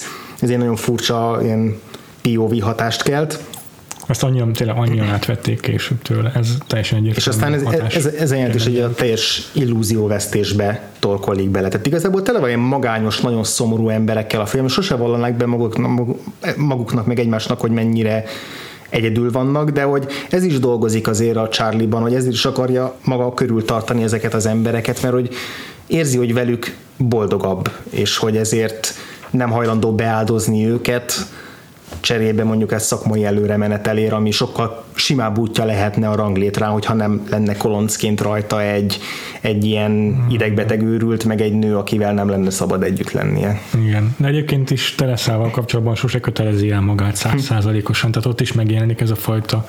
Hát, hogy ez is a bűntudat által vezérelt ilyen távolságtartás, lehet, hogy ez is az izolációnak egyfajta megjelenése, hogy mikor elmondja neki Teresa, hogy szereti, vagy I like you, uh-huh. akkor elvárja tőle, hogy mondja ezt ő is, és erre azt mondja, hogy én nem tudok szeretni, mert te egy pina vagy. Igen. És, és ez tök felháborító. Igen. Mm, de próbálja elkenni azzal, hogy csak viccelt, amit egyébként nem lehet elkenni azzal, hogy viccelt, és ez is inkább csak arra szolgál, hogy nem, nem, nem, nem, nem tudja magát elkötelezni Teresa mellett sem. Hát meg ebben van egy nagy adag macsóság is. Tehát azért a filmnek, egy, tehát ezeknek a szereplőknek még egy nagy jellemvonás, amiről eddig nem annyira beszéltünk, ez a fajta ilyen nagyon nagy hímsoviniszta macsópózolás. Tehát, ők igazából rasszisták is, ez is több jelenetből kiderül. Hát a másik ilyen bűntudat forrás charlie hogy vonzódik egy fekete táncos nőhöz, Igen, de, és de, ez- de, ő, de ő fekete. Uff. Igen, és egy másik jelenben pedig Tereza gyakorlatilag ilyen ezért beletörli a lábát egy, egy színes bőrű takarítónőbe kvázi. Akkor homofóbok is van egy jelenet a filmben, amikor felvesznek, vagy bevesz, felvesznek a kocsiukba két meleg fickót, és akkor azokkal is nem bírják elviselni, nem, nem bírnak egy izé, levegőt szívni velük, és ezért van egy nagy adag ilyen szexizmus is, meg, meg, meg hímsovinizmus a, a nőkkel való viszonyukban. Tehát itt Igen. le, le- lebeszélik, hogy akkor a Johnny Boy hozott két nőt, akkor te melyiket választod, én melyiket választom. Ö, és ez mind ilyen... Így csomószor, hogy ez, így hivatkoznak ezekre a nők. Igen, igen, igen. Tehát, hogy ez, ez nagyon jellemző erre a közegre, ez is teljesen autentikus, mert hogy ehhez a tesztoszteron szagú közeghez ez hozzá tartozik, és, és folyamatos az, hogy egymás előtt hetvenkednek és kérkednek ezek a szereplők, és egymásnak akarnak imponálni a beszólásaikkal, a, a ketrecbe zárt izé, nagymacskájukkal, a, a legújabb kocsijukkal, tehát hogy van egy ilyen egymás túllicitálós uh, ami, ami azért nem lesz taszító, fura mód számomra legalábbis, mert hogy olyan, mintha ilyen kisgyerek, nagyra nőtt kisgyerekek közti farok méregetésről szólnának ezek a jelenetek. Tehát ezek, ezek egy, az az ártatlanság, amit a Harvey Keitel elmondta, ez igazából majdnem mindegyik szereplőre igaz, olyanok néha átvedlenek ilyen, ilyen hülye kis gyerekekkel, akik mit tudom én, kukás fedelekkel kezdenek el vívni az utca kellős közepén. Ilyen tök infantilis Igen, dolgokat tényleg. csinálnak, itt kibújjuk belőlük az ilyen kamasz, kamasz kis hülye gyerek, akik, akik nagy öltönyt viselnek és, és, és bűnözőnek állnak, és, és ezért nem is bír a Johnny Boy soha ezen túllépni. Ő az, aki tökéletesen beleragad ebbe a kamaszos, én azt csinálok, amit, amit akarok ö, mentalitásba is. Mhm. Uh-huh. Amikor a Johnny Boy pisztolyjal fenyegeti meg Michael-t, akkor kiderül, hogy egy töltény se volt benne. Tehát, hogy igazából ez tényleg még, mint hogyha így, a, így az ártatlan ö, kis stílű kezdőpontja lenne a, a későbbi maffia filmeknek, amiket már amiket már Hát értelek, azért annyira nem érzem problémamentesnek a filmnek, az, a- ahogy, tehát ahogy ábrázolja a film a maszkulinitást. Uh-huh. Értem, hogy Ezzel én sem menteni akarom őket, csak ér, ér, érdekesnek találtam, hogy ebben a macsó pózolásban van egy ilyen nagy adag, nagy adag infantilizmus is. ja, értelek. Hát Szemben igen, mondjuk igaz. akár egy szopranozzal, amiben, ami ugyanígy tele van macsópózolással, de az már valahogy veszélyesebbnek és ocsmányabbnak érződik. Aha, aha. Hát igen, igen, az ocsmányság az azért jó szó, mert erre a filmre aztán tényleg végképp nem jellemző. Azért egy-két problémás momentum szerintem, például, hogy a homokos karaktereket ábrázolja a film, az Ott, borzasztó. ott, ott, ott erősen rezgett a léc. Má- Másik ilyen fontosabb probléma. Tehát oké, he- 70-es évek, tehát hogy ugye korba illesztve igen, ez. jó, tudjuk, nem kell kimenteni a filmet, igen. Igen, tehát hogy Tudom kontextusba helyezni. kontextusba helyezni, de valóban persze pai szemmel nem nagyon vállalható ez a, Mhm. uh-huh. ennek a két figurának a belehelyezése. Meg egy olyan, ilyen alapvető emberi, de ezért, hogy mondjam, jó indulat, vagy decencia néha így nekem hiányzott, amikor például Charlie, a barátnőjéről tudjuk Teresáról, hogy epilepsziás, és ez egy fontos probléma számára, hogy úristen epilepsziás a nőm, Igen. és, és akkor egyszer rohamot kap Teresa, mert össze vereksz- verekszenek fölötte Johnny boy és ott hagyja a Scorsese mamájánál. Ott hagyja, igen. Ott hagyják a lányt, egyedül egy vénasszonyal, akinek fogalma sincs, mit kell csinálni a Teresával. Aki egyébként, ő tudod kicsoda? Az az idős nő? Aha. Igen, ugye a Scorsese-nek az anyukája Igen, játsza. ezért, ezért bízta rá. Jó kezekben van. Ne. Persze, tehát hogy azért ezek a szereplők, ezek, ezek nem ezek gáns nélküli lovagok, tehát nyilvánvaló. Hmm. Tehát, hogy itt, itt azért ezek, Jó, ezek, ezek a szerep, tehát hogy, ami, amit elmondtam, hogy rasszisták, homofóbok és, és izé, szexisták, ez, ez ez mind uh, lábjegyzet nélkül értendő, tehát Jó. ez nem, meg zárójeles megjegyzések nélkül is. Uh, és abban is egyetértek, hogy néha a Scorsese is belecsúszik abba, hogy átveszi ezt a szemléletmódot, amit nem lehet már azzal teljesen kimenteni, hogy uh, hogy belehelyezkedik a szereplőknek a világába, és ezért belülről ábrázolja ezeket a dolgokat. Igen, igen, igen. De nem, vágta ki nálam még a biztosítékot. Aha, egyébként nálam sem. Hát egy-két ilyen momentum volt, ami Eh, igen, picit. de- felvontam a szemöldököm, de Igen, igen. nem, nem fogom emiatt pellengére állítani a filmet. Ja. Ha Visszatérve kicsit, a, ha már szóba hoztad az erőszakot a filmben, az nekem is nagyon tetszik, ahogy ábrázolja a verekedéseket Scorsese. Egyrészt van egy-két gyönyörű hosszú vágás benne, amit, ö, A ami nem, ami nem, igen, igen, a biliárdsalonos verekedés, az csodás, csodaszép. Akik körbe mennek a teremben a kamerával. Igen, és egyébként úgy követi a kamerával a verekedés Scorsese, hogy nem veszed észre, hogy ez egy long take. Nem, nem feltétlenül tűnik fel úgy, mint bármelyik long take Ja. Thomas Andersonnál. Igen. De mégis, mégis van Talán egy azért, sem, talán azért meg- sem tűnik fel, mert hogy Paul Thomas Anderson már tényleg a steadicam tudja használni Aha. folyamatosan, Aha. és itt még, még kézikamerával követi a szereplőket, és ettől van egy ilyen dokumentaristább, nyersebb hatása a dolognak, és hozzá vagyunk szokva ahhoz, hogy ha long take, akkor az úgy nagyon meg van koreográfálva, meg az nagyon elegáns szokott lenni. És itt minden látszik, csak az nem, hogy meg van koreografálva. Már még nyilván meg van koreografálva a rekedés, hiszen senki nem törik össze, vagy nem tudom, nem szenvednek komoly sérülést ezek a színészek, vagy kaszkadőrök. De mégis úgy tűnik, mintha ez egy teljesen naturalista bunyó lenne. Nem, is, nem, is, nem is verekedés, vagy, vagy ilyesmi, hanem szó szerint egy bunyó. Ráadásul azt hiszem, hogy pont ez a jelenet van az, az ami a Please Mr. Postman Azaz. szól alatta, hogy egy ilyen vidámabb dal, vagy Ami- hát legalábbis nem egy, nem egy olyan dal, amit így akciójelenetre vágnál be. Ami megint egy olyan eszköz, amit már ezerszer láttunk, hogy ironikus popdal használat erőszakos jelenet alatt, ami valószínűleg még mindig itt, itt is viszonylag kora, korai hatott. példa is frissen hat. Így van. És több ilyen is van a Meg a másik, során. igen, a másik, amikor, a, amit mondtál, a veterános jelenet, aki meg a nőt kezdi el cipálni, és ott ugye térgetikus zene szól, mert van egy Wurlitzer, és abból szól egy Ja. dal, de így neki mennek a színészek, és így, így, így a Csúszkál a tű. tű, igen, csúszkál a zenén, és tök jó megoldás, hogy egyből dekonstruálja azt a, az eszközt, amit Scorsese kitalál ebben a filmben lényegében. Meg hogy ugye a verekedése maguk, tehát ez a bunyom, ez, hogy így nem, nem látszik semmi kiszámítottság ebben az egészben, hanem mindenki Mhm. uh-huh. így tép, meg húzza egymást, meg így folytogatják, átkorolják, átöldelik egymást, hogy úgy leráncsak az asztalról, meg ilyesmi. Nincs benne semmi ilyen tudatosság, hanem ez a tényleg, amikor két ilyen meglett ember egymásnak esik az utcán részegen. Most már nem azon, ez a minimális erőszak, ami a filmben van, most a, az ilyen véres erőszak jelenetekre gondoltam. Hmm. Csak ugye már korábban mondtuk, hogy ez a minimális, ez a relatív, de hogy azok is ilyen nagyon váratlanul jönnek. Tehát talán az első ilyen komolyabb jelenet, amikor a David Carradine által játszott Egyébként eh, tök jó, részek ezt fickót szóba agyon, agyon lövik, az is ilyen tök váratlanul Igen, jön. igen, igen. Az is, annyira, annyira érdekes az ő karaktere az egész filmben, ahogyan megjelenik, először így fetreng a bárpulton, operára komponálva. Kurva jó ez a jelenet.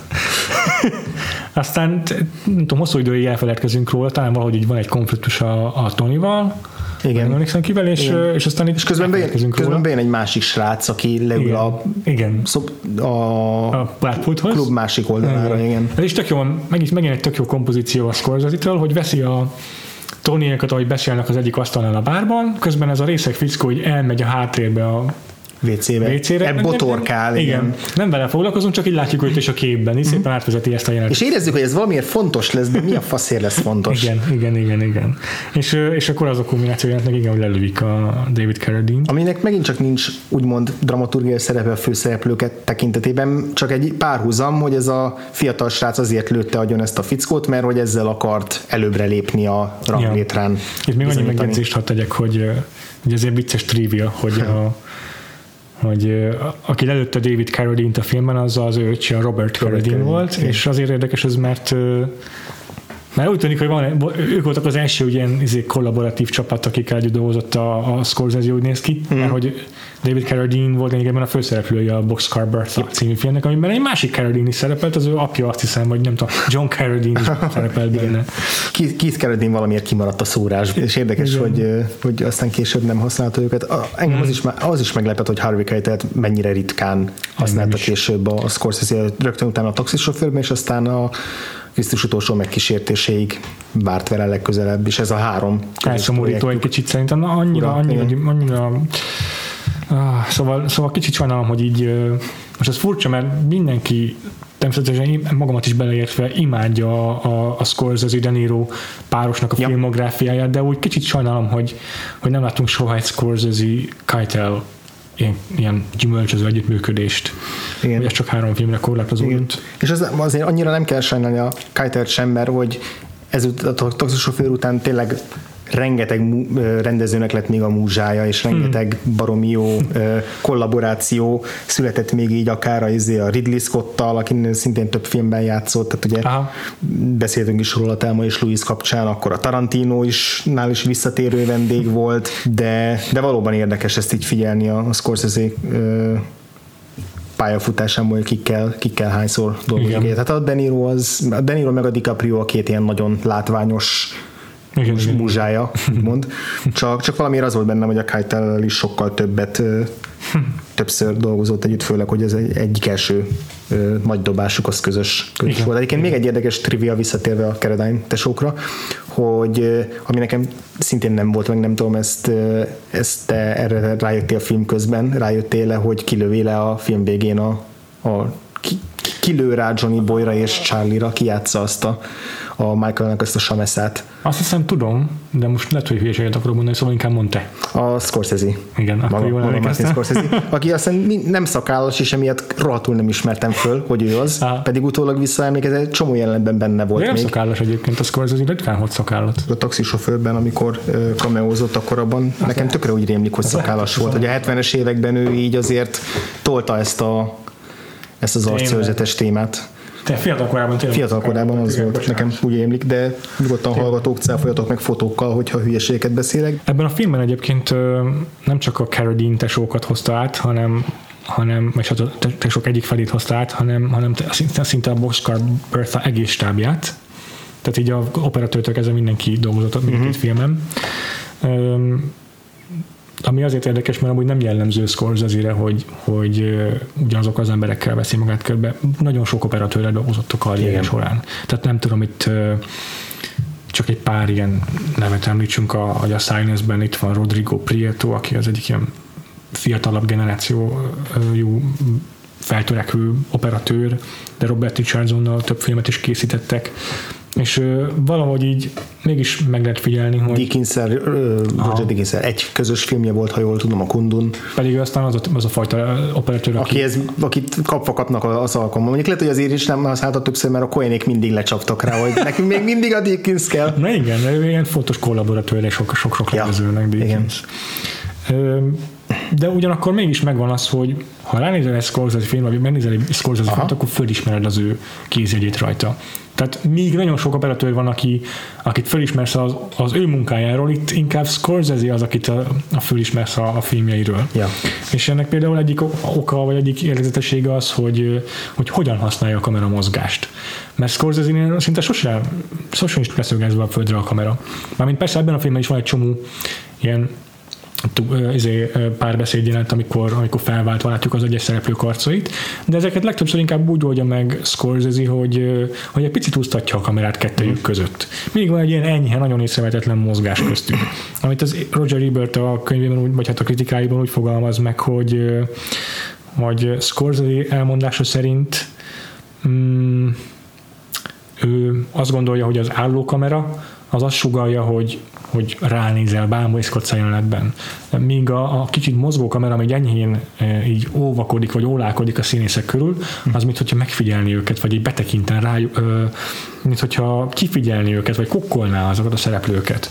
Tehát ahogy a nő fogalmaz, mm, ne azt nézd, ahogyan nézek, hanem velem együtt nézd ezeket a színészeket, vagy ezeket a jeleneteket. És ezeket sem csak akármikor indítja el ezt a kamerát. Az egyik első jelenetnél, amikor a Charlie meg a Michael elkezdenek beszélni arról, hogy a Johnny Boynak milyen tartozásai vannak, uh-huh. és hogy mielőtt rátérnének a Johnny Boyra, azelőtt statikus a kamera, és van egy van egy távoli izé, wide, amin rajta van mind a két szereplő, majd utána a medium-medium shot mutatja szemből a, Aha. hol a Charlie-t, hol a Michael. Igen.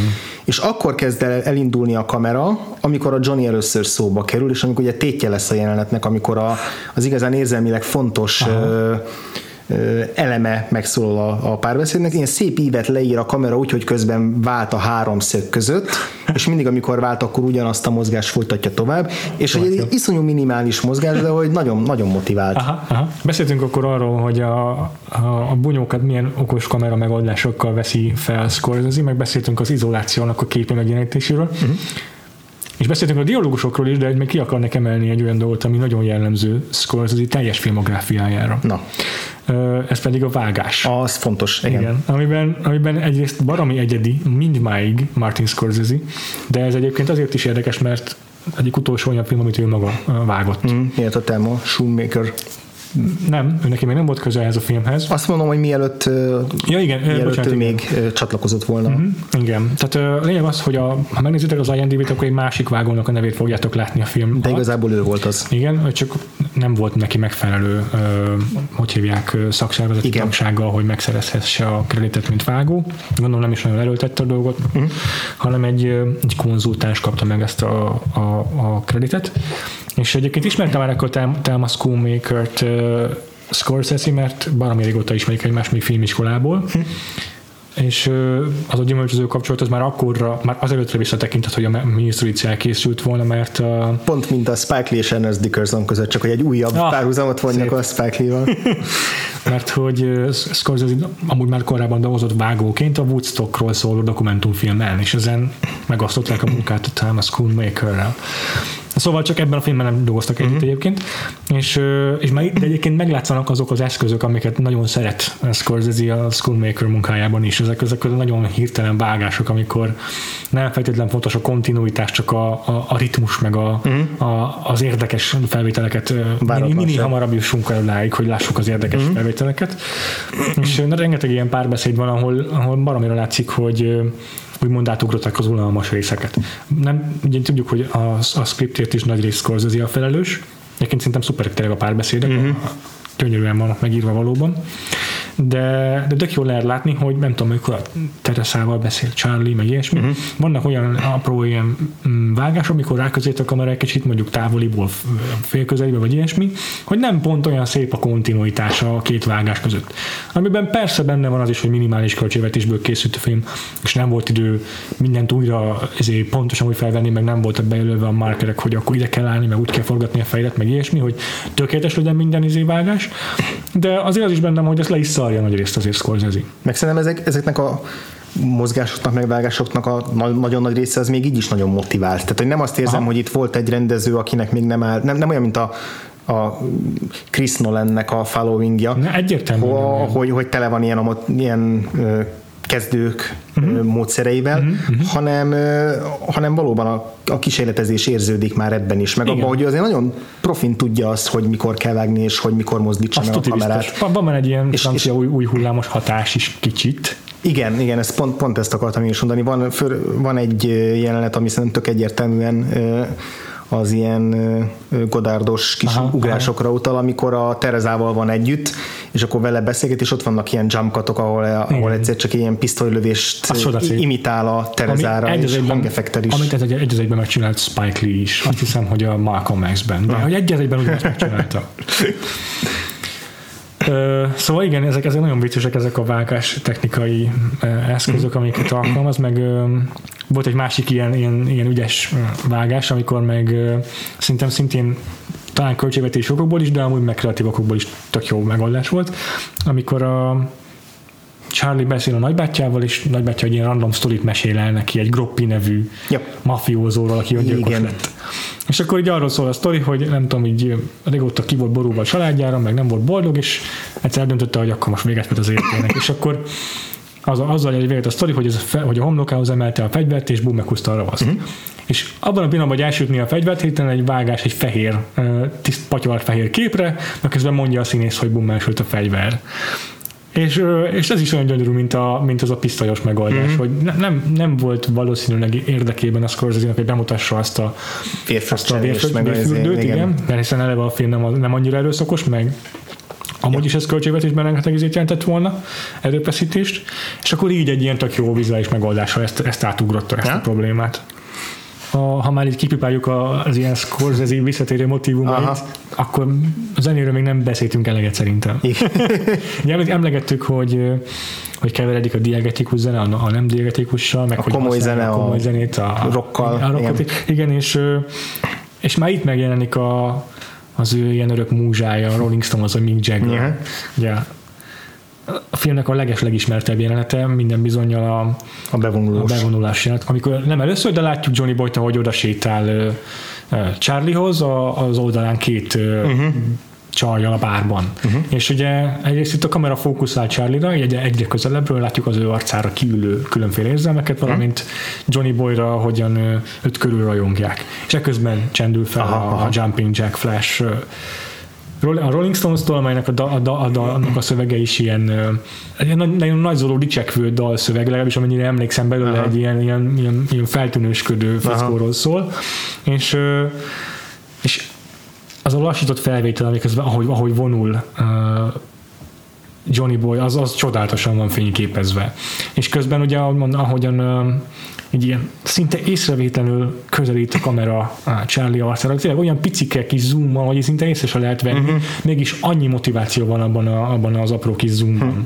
hogy így egyre jobban fókuszálsz a tekintetére. Ez is egy annyira jelzetes visszatérő momentum a Scorsese-nek. Meg a zenére még az is, az is fontos elmondani, hogy itt gyakorlatilag a filmben faltól falig zene van, szinte. Tényleg. Egy millió dollár alatt volt a film költségvetése, így megoszlik a, a film, vagy az internetnek a históriája, hogy pontosan yeah. volt, nagyon 500-600 ezer dollár között, és hát ennek nagyjából a fele ment a, a jogdíjakra. Igen. igen, a jogdíjakra.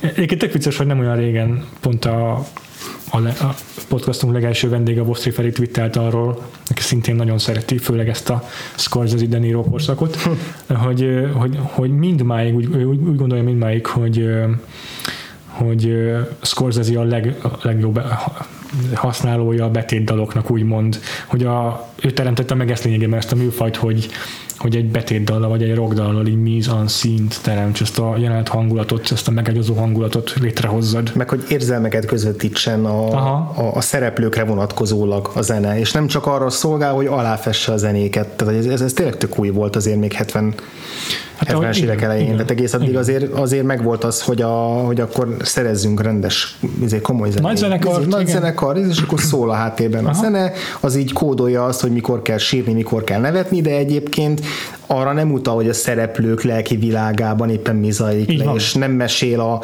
a karakterek jelleméről egy betétdal, mint ahogy az általában emlegetett Rolling Stones dal, a, az összes hetvenkedő maffiózónak a leglényegét megfogalmazza. Scorsese maga is ezt így elismeri, hogy szerinte ez újítás volt a részéről így a, a hollywoodi filmgyártásban, és egyetlen egy konkrét példa van, ami, ami megelőzi ezt a filmet, abban a tekintetben, hogy rockdalokat használ betétdalként, és ez, és ez hozzájárul a filmnek a, a, a rétegeihez, uh-huh. és az a, az Easy Rider, a, a szabad motor, uh-huh. a szelíd motorosok, de azzal nem tudott azonosulni Scorsese, vagy neki nem működik annak a filmnek a zene használata. Aha. És egyébként tökre meg tudom érteni, így visszatekintve, jóval jobban inkább elkülönül a filmzene ott a cselekménytől, meg ugye a, a a történet meséléstől, mint Scorsese-nél, ahol tényleg annyira szorosan összefonódik organikusan a kettő. Nagyon igen. Vagy azért, mert ellenpontozza, ami történik, vagy azért, mert aláhúzza. Igen. De mindig igen. indokolt, hogy miért és milyen zenéket használ. Igen. És igen, és ezek a dolgok, amik, amik így el tud röppenni az a két óra, amit ezzel a filmmel töltünk. Ja. Egyrészt, hogy, hogy a vágásnál, meg tényleg a kameramozgásodnál is mindig megjelenik ez, hogy, hogy igen, igen, ez most nagyon jó, de de aggódjunk inkább a következő jelenetre. Tehát míg, ahogyan több rendezőnél megfigyeltük ezt, így felhívják a saját rendezésükre a figyelmet, a saját beállításaikra a figyelmet, hogy ezt most nézd meg, mm-hmm. szép. Scorsese-nél nem, nem ez jellemző, hanem, hanem jó, jó, jó, mehetünk a következőre. Ez megint érdekes lesz. Hidd el, ez megint nagyon fontos lesz. És már, már lendítene tovább a cselekményben. Igen. Én záró kérdésnek igazából egy nagyon banális kérdés. Aha. Érdekes volt a, az első filmes rendezőknél megfigyelni, hogy a későbbi filmeikhez képest milyen az első Persze. filmjük, hogyan tetszik, mi, mennyire kezdeti, kezdeti lépések még. A Mean Streets az neked végül is hogy tetszett a, azoknak a nagyobb opuszoknak a fényében, amit korábban láttál már a, a mm-hmm. Scorsese-től? Ez tök jó kérdés tényleg. Nagyon sok a forrásanyag a Mean Streetsről, mert uh, hatalmas a kult követői tábora. Mm, rengeteg kritikus imádja élteti ezt a filmet a Scorsese filmográfián belül. Olvastam is ezekről a cikkeket direkt, hogy készüljek a podcastra, és be kell valljam őszintén, nem értek velük egyet. Uh-huh. Szerintem mm, amit elmondanak, az nagyrészt igaz, de azért nem tudom annyira ünnepelni ezt a filmet, mint ahogy mm. ők teszik. A, azt nagyon értékelem benne, és nagyon tetszik benne, hogy az a legszemélyesebb darabja Scorsese-nek. Emiatt mindenképpen rendkívül fontos, meg izgalmas darabja. Szerintem egyébként, ezt már adásán is közben akartam szólni, szerintem van még egy nagyon-nagyon személyes filmje. Na mond. A, szerintem a Hugo, a leleményes Hugo. Az a másik Aha. borzasztóan személyes filmje, Aha. mert az a, a másik oldalát mutatja meg a, a rajongásának, a mozi iránti rajongását, aminek egy olyan kisfiú a főszereplő, aki be van zárva a saját kis szobájába, mert kicsit ilyen, már nem emlékszem pontosan, hogy mi, mi a betegsége, de hogy, de hogy, de hogy amiatt ő így bezárkozik a saját szobájába, és aztán egyszer csak kitárul a, a mozi a, hmm. a George Meliének köszönhetően egyszer csak kiterül előtte a világ a moziba, és ugye Scorsese meg egy aszmás gyerek volt, aki emiatt nem nagyon mozdulatott ki otthonról, nem járhatott el sportolni, nem élhette azt a, azt a fajta fiú életet, Aha. amit a kortársai szoktak, és ezért kattant rá ugyan a mozira, mert hogy a moziba el tudták őt vinni, és akkor ott megismerhetett. Tehát szerintem ez a másik ilyen nagyon-nagyon Aha. személyes darabja. Erre nem is gondoltam, hogy meg egyébként a legtöbb anyag, amivel dolgoztam, az faszom még a Hugo előtti. Aha. A legfrissebb, amiben beszéltem a Mean Streetről, az pont a Hugo bemutatója, akkor készült, szóval akkor valószínűleg ezért is Igen. nekem ez így, ezt átugrottam. Hm. De, de minden esetre a, tehát a ikletését tekintve, mivel sok közeli élményből épül fel ez a film, ezért nagyon közel áll Scorsesehez, meg benne van egy csomó minden, ami, amit el akar mondani magáról. És, és ez mindenképpen érdeklődését kell, hogy tartson, uh-huh. tartson számot. Mm, és emiatt közel áll hozzám is, mert tényleg van egy ilyen különleges, egy ilyen speciális, Aha. nem is tudom, ennek a filmnek. Aha. Mm, nekem tényleg vannak határozott problémáim sok uh, aprósággal a filmben, a Teresa karakterével, meg uh-huh. uh, tényleg ilyen apró problémákkal, és, és én határozottan nem tudtam megkedvelni ebben a filmben Johnny Boyd és Robert Niro. Ha ezt a filmet láttam volna először, vagy ezt láttam volna csak Scorsese-től, akkor, akkor nem, nem tettem volna egy figginget se arra, hogy Robert De Niro sztár lesz. Hmm, azt mondtam volna, hogy Harvey Keitel itt az új világsztár, akit látunk. Ha, aha. Szóval, szóval ilyen tekintetben nekem nem volt akkor átütő élmény a, a Mean Streets, mint sokaknak. Uh-huh. De de mindenképpen az egyik legmaradandóbb élmény mégis valahogy. Tehát így erre sokat fogok gondolni, erre sokat fogok visszatekinteni, sokkal jobban emlékezni fogok rá, mint a Hugo, amiről eszembe se jutott, hogy milyen közelélmény Scorsese számára. Egyébként most, hogy itt szóba hoztad, egy csomó kellemes emlék fel, fel elevenik bennem azzal a filmmel kapcsolatban Öh, is. Bennem nem. és ott is csak főleg azért, mert, mert érzem ezt a fajta közeli kapcsolatot a rendezővel. Uh-huh. És neked egyébként mi az élményem? ahhoz képest, hogy most már nem tudom, hanyadik órája hol, hol értetjük a filmet, ami, amiből úgy tűnt, hogy mind a ketten izé megveszekedetlen rajongunk érte. Nekem is kicsit hasonló a véleményem. E, ezzel nem akarom negálni azt, amit eddig mondtunk, tehát hogy ez Aha. ettől függetlenül ez kifejezetten tetszett ez a film, és, és jónak tartottam. Bennem azért továbbra is munkál az, hogy a, a, a maffia filmek iránti averzióm az nem enged igazán közel ezekhez a történetekhez. Ez nem azt jelenti, hogy nem szerettem a filmet, mondom, és ebben, ebben a műfajban ez egy kiváló alkotás, tehát ez tényleg a top, nem tudom, ötben benne lenne, hogyha a legjobb gangsterfilmeket kéne összeválogatnom. Hm. Sokkal jobb például, mint a Departed, amit kifejezetten nem, nem kedveltem. Hm. Scorsese-től. Most ért véget a podcastunk. Na várjál, még, még, még, még, még várjuk ki a jövő heti adást. Jó. Lehet, hogy ott fog véget érni a podcast. Isten. Robert De Niroval én úgy voltam, hogy én azt mondtam, hogyha, hogyha ezt látom vele először, akkor azt mondtam, hogy ez egy tök jó alakítás volt. Nem tudom, hogy van-e benne még egy uh-huh. ö, másfajta alakítás, vagy Igen. minden egyes filmjében ezt fogom látni tőle, és nagyon hamar ö, ellaposodik ettől, de azt látom, hogy tele van energiával, és egy friss kirobbanó tehetség, de lehet, hogy, lehet, hogy ő csak ezt tudja. Uh-huh. A film egészére nézve pedig ö, az a fajta visszafogottság, ami mondjuk egy nekem összehasonlítás alap ugye a Departed a, a, a, Persze, a Scorsese gangster filmek közül. Ahhoz képest ez egy sokkal kisebb merítésű másfajta szereplőkkel dolgozik, mindez, amit már korábban elmondtunk a, a, a, az, az adás során. Uh-huh. Ez egyrészt nagyon rokon szembessé teszi, nagyon közel hoz, ezt uh-huh. nem te is Igen, igazából erre gondoltam. Erre gondoltál, a, a személyességgel, személyesség mellett ez, ez a fajta közvetlenség, és, és nagyon élnek ezek a karakterek számomra, de, de pont ez a visszafogottság ez egyben azt is eredményezte, hogy azért még mindig egy kicsit ilyen minornek érződik ez a film. Én. Hasonló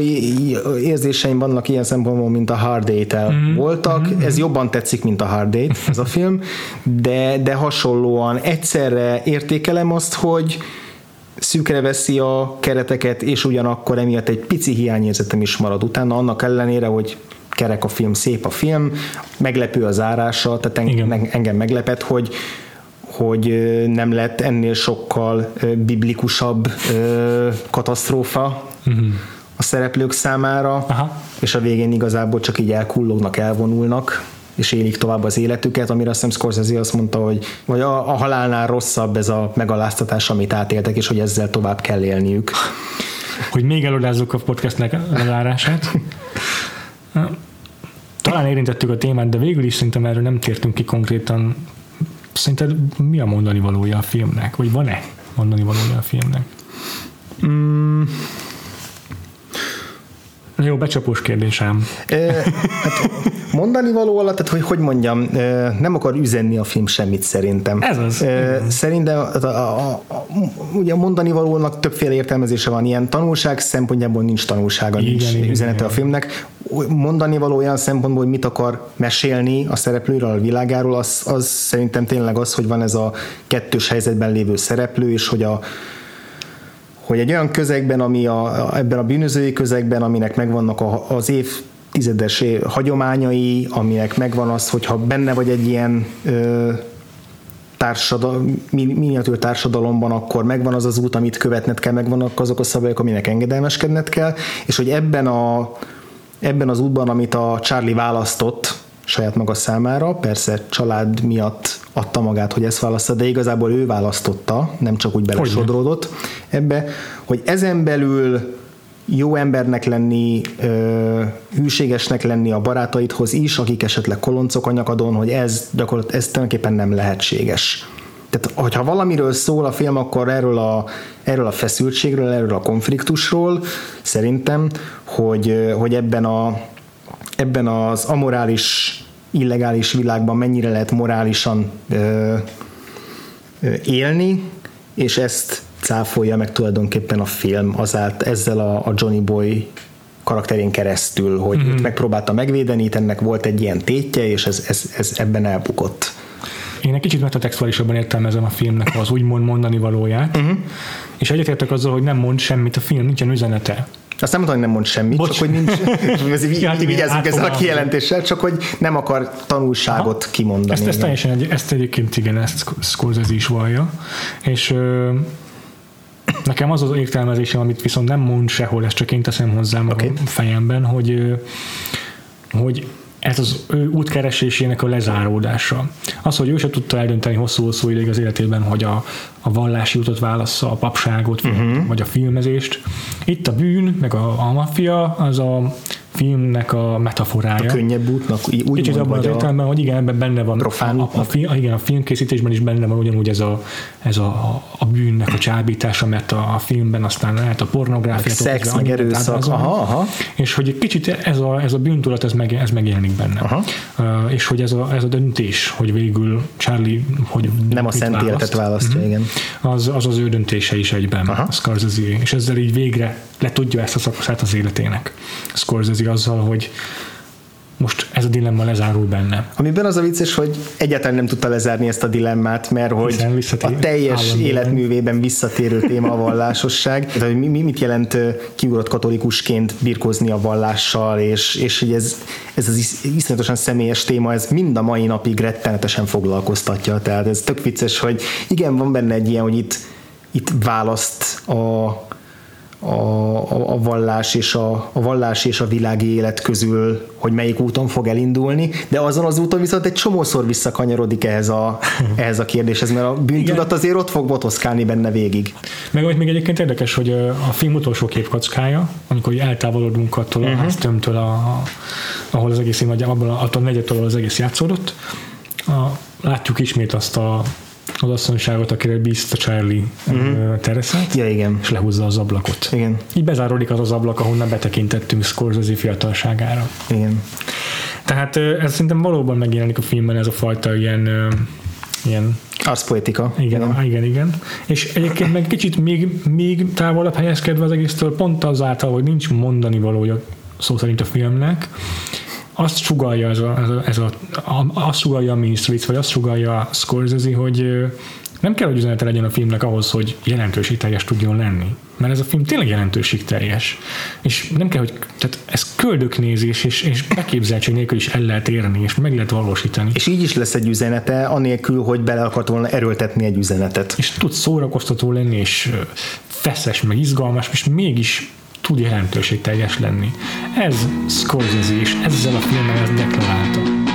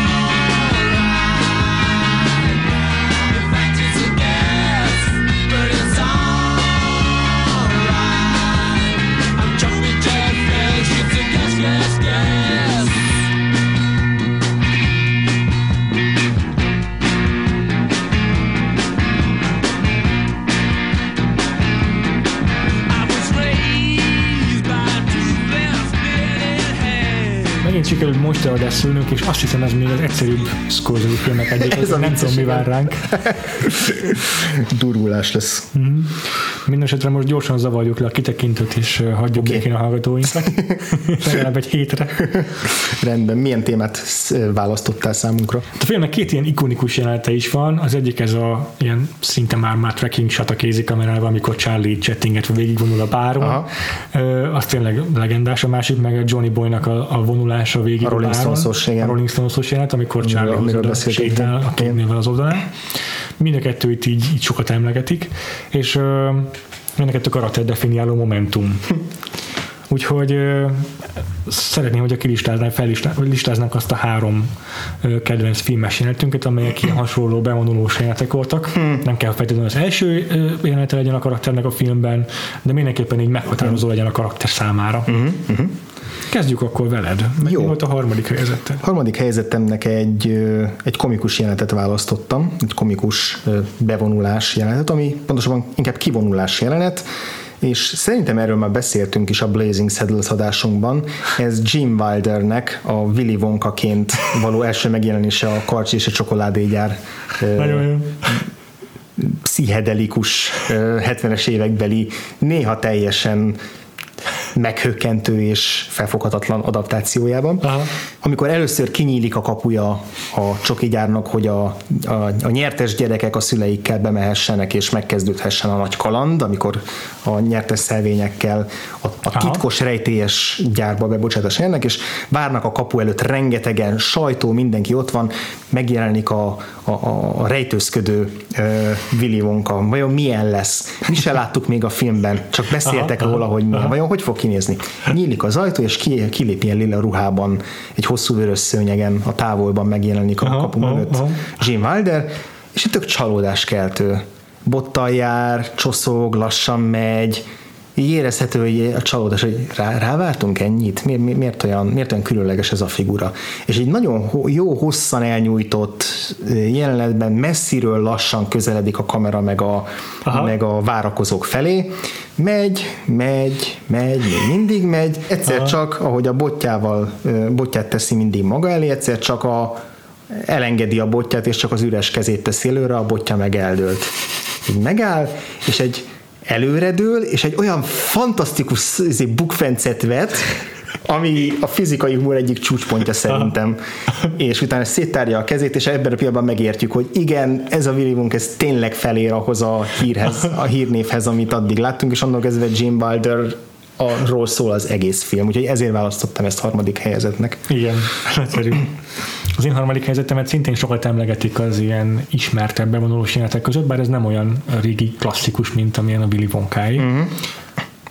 Még talán frissnek számít a Casino Royale című film legalábbis, Na, amelyben Daniel Craig először bukkant fel James Bondként, és egyből egy olyan jelenetben, amivel így egyrészt kiforgatta az összes ismert James Yep. Bond trópot, másrészt meg deklarálta, hogy ez egy új kornak, egy új James Bondja. Ebben a jelenetben, amit egyébként véletlenül hoztak össze, megismétlik azt az ikonikus momentumot, amikor a Dr. Novan Ursula Andress Yep. kisétál a tengerből egy szábikiniben. Ezúttal viszont Daniel Craig James ki, emelkedik. Kéne, igen. Ebben a jelenetben viszont ezúttal a Casino Royale-ban Daniel Craig James Bondja vonul ki a tengerből. Félmeztelenül dagadó Igen, izmokkal. ilyen rá, na, izén, ágyékkel a tapadó szűk forrónadrágban.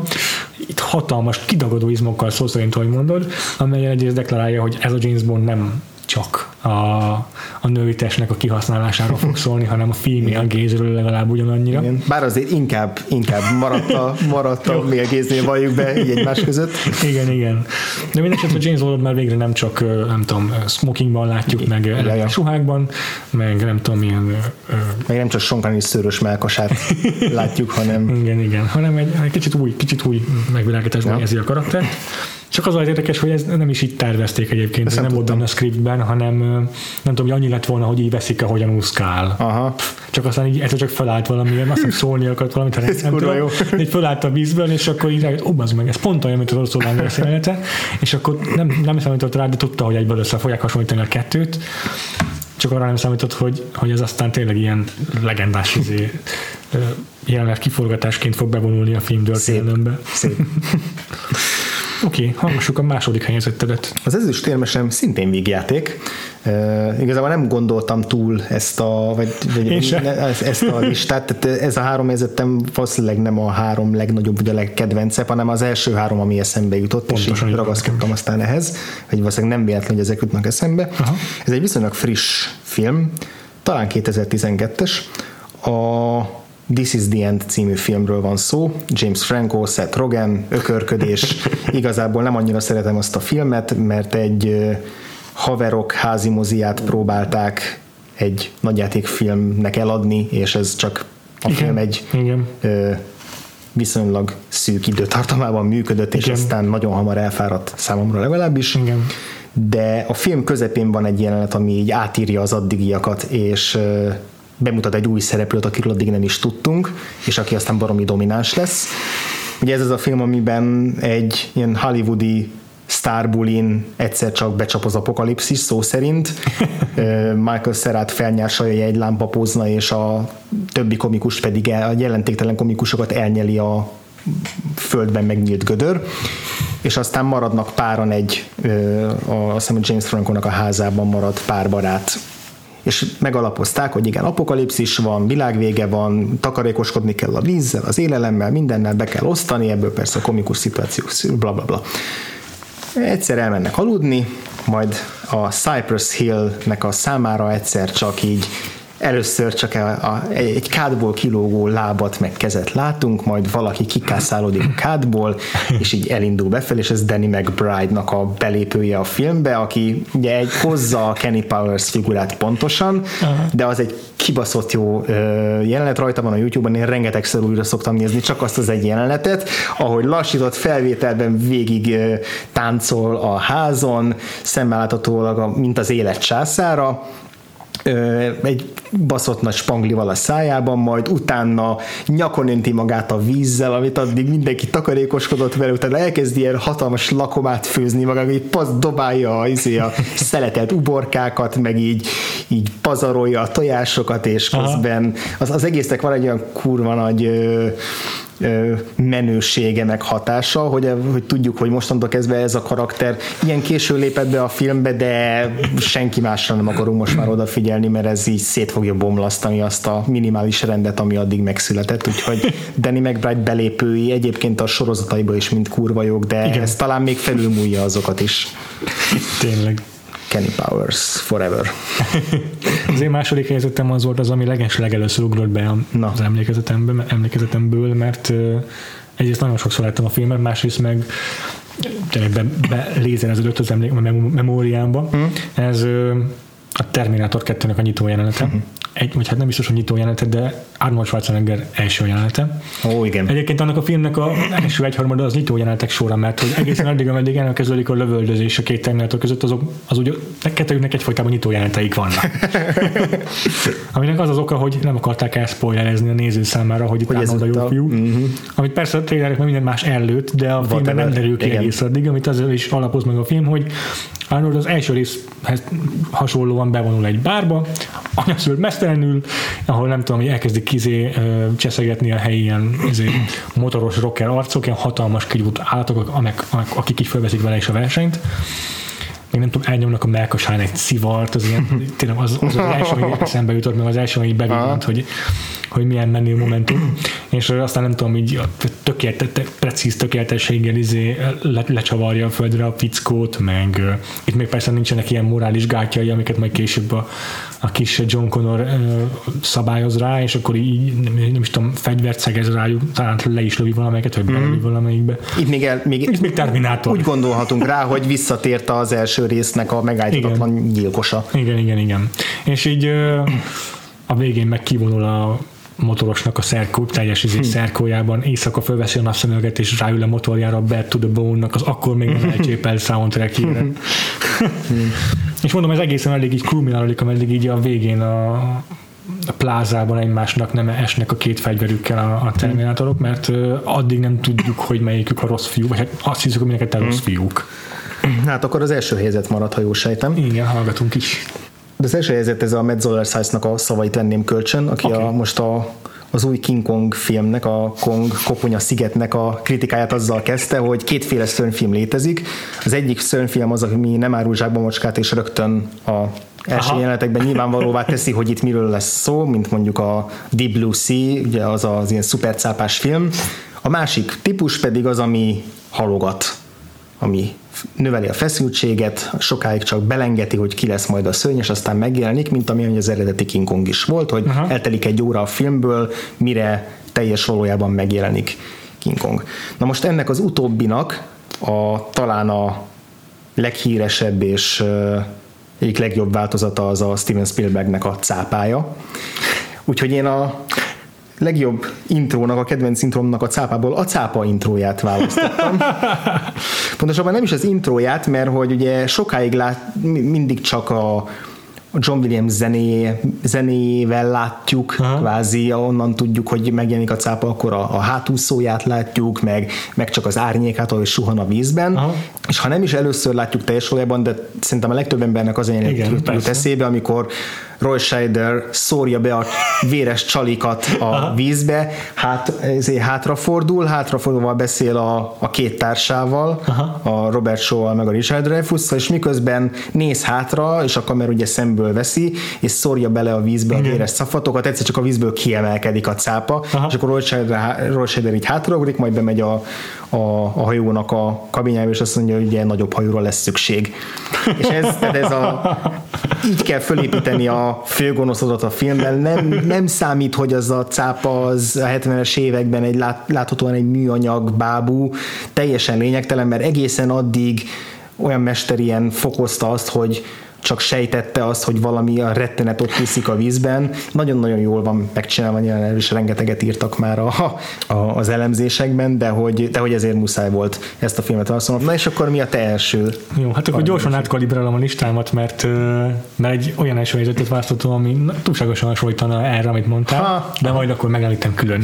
Ehelyett mondok egy olyat, ami ugyan nem elsőre ugrott be, de amint beugrott, mondom, hát tényleg, és ez pedig a Karib-tenger kalózaiban, Jack Sparrow. Nagy, engem is megkísértett, igen. Aha.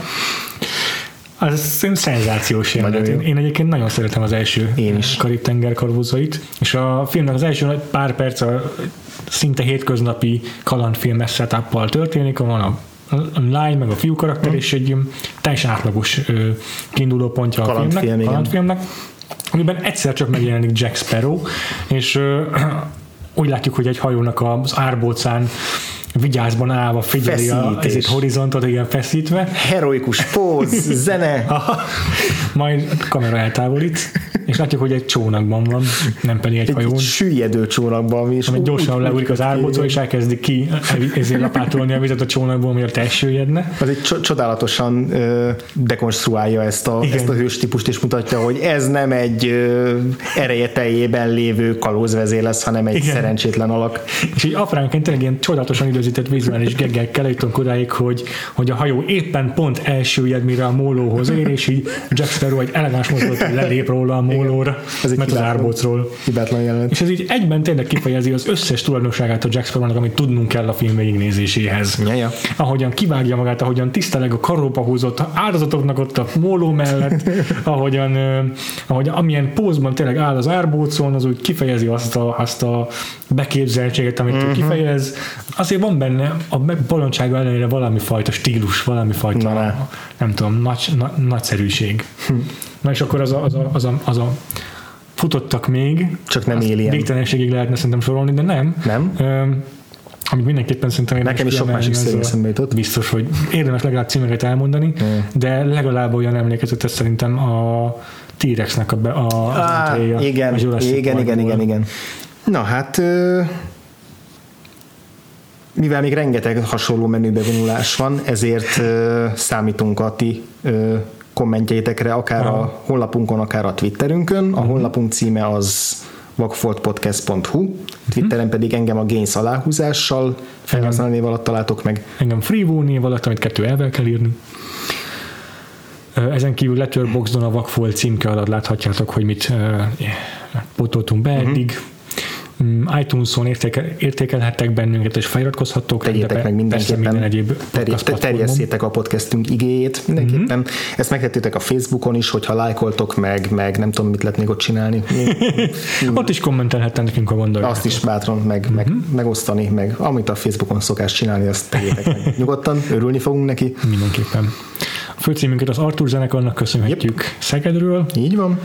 És hát folytatjuk tovább jövő héten a, a eléggé nagyszabásúnak ígérkező, mármint a mostani adás hosszát tekintve nagyszabásúnak ígérkező uh, Scorsese blokkunkat, mert csak azért is, uh, és hát a ha Streetsről ennyit tudtunk beszélni, akkor van egy olyan gyanúm, hogy a nagymenőkről, Goodfellasról még ötször ennyit fogunk tudni, Már csak ketten is tudnánk. de, de. bővülni fogunk ráadásul egy harmadik fővel, akinek ez az egyik non plus ultra első számú kedvenc filmje, ez pedig a Földi Gábor barátunk Fega, egyben a limitált osz, ö, podcast oszlopos tagja, és az Index újságírója, úgyhogy vele kiegészülve fogunk a Goodfellasról beszélni, ami hármunk közül egyedül nekem lesz újdonság, de nekem viszont az egyik, szerint- szerintem az egyik nem csak Scorsese életművében, hanem egyébként is úgy unblock az egyik legégetőbb hiányosság, ami már nagyon régóta érik, úgyhogy kíváncsi leszek rá, hogy milyen lesz. Nagyon várom. Addig is sziasztok! Sziasztok!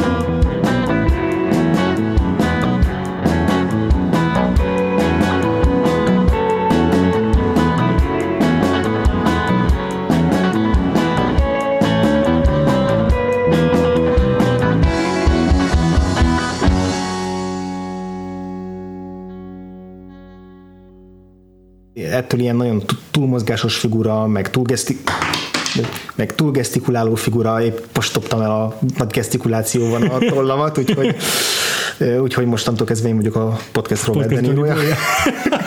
ah, fuck! Nem a karakter akartam lenni, a színész. Oh, Picsába. oh, Na mindegy. Shit.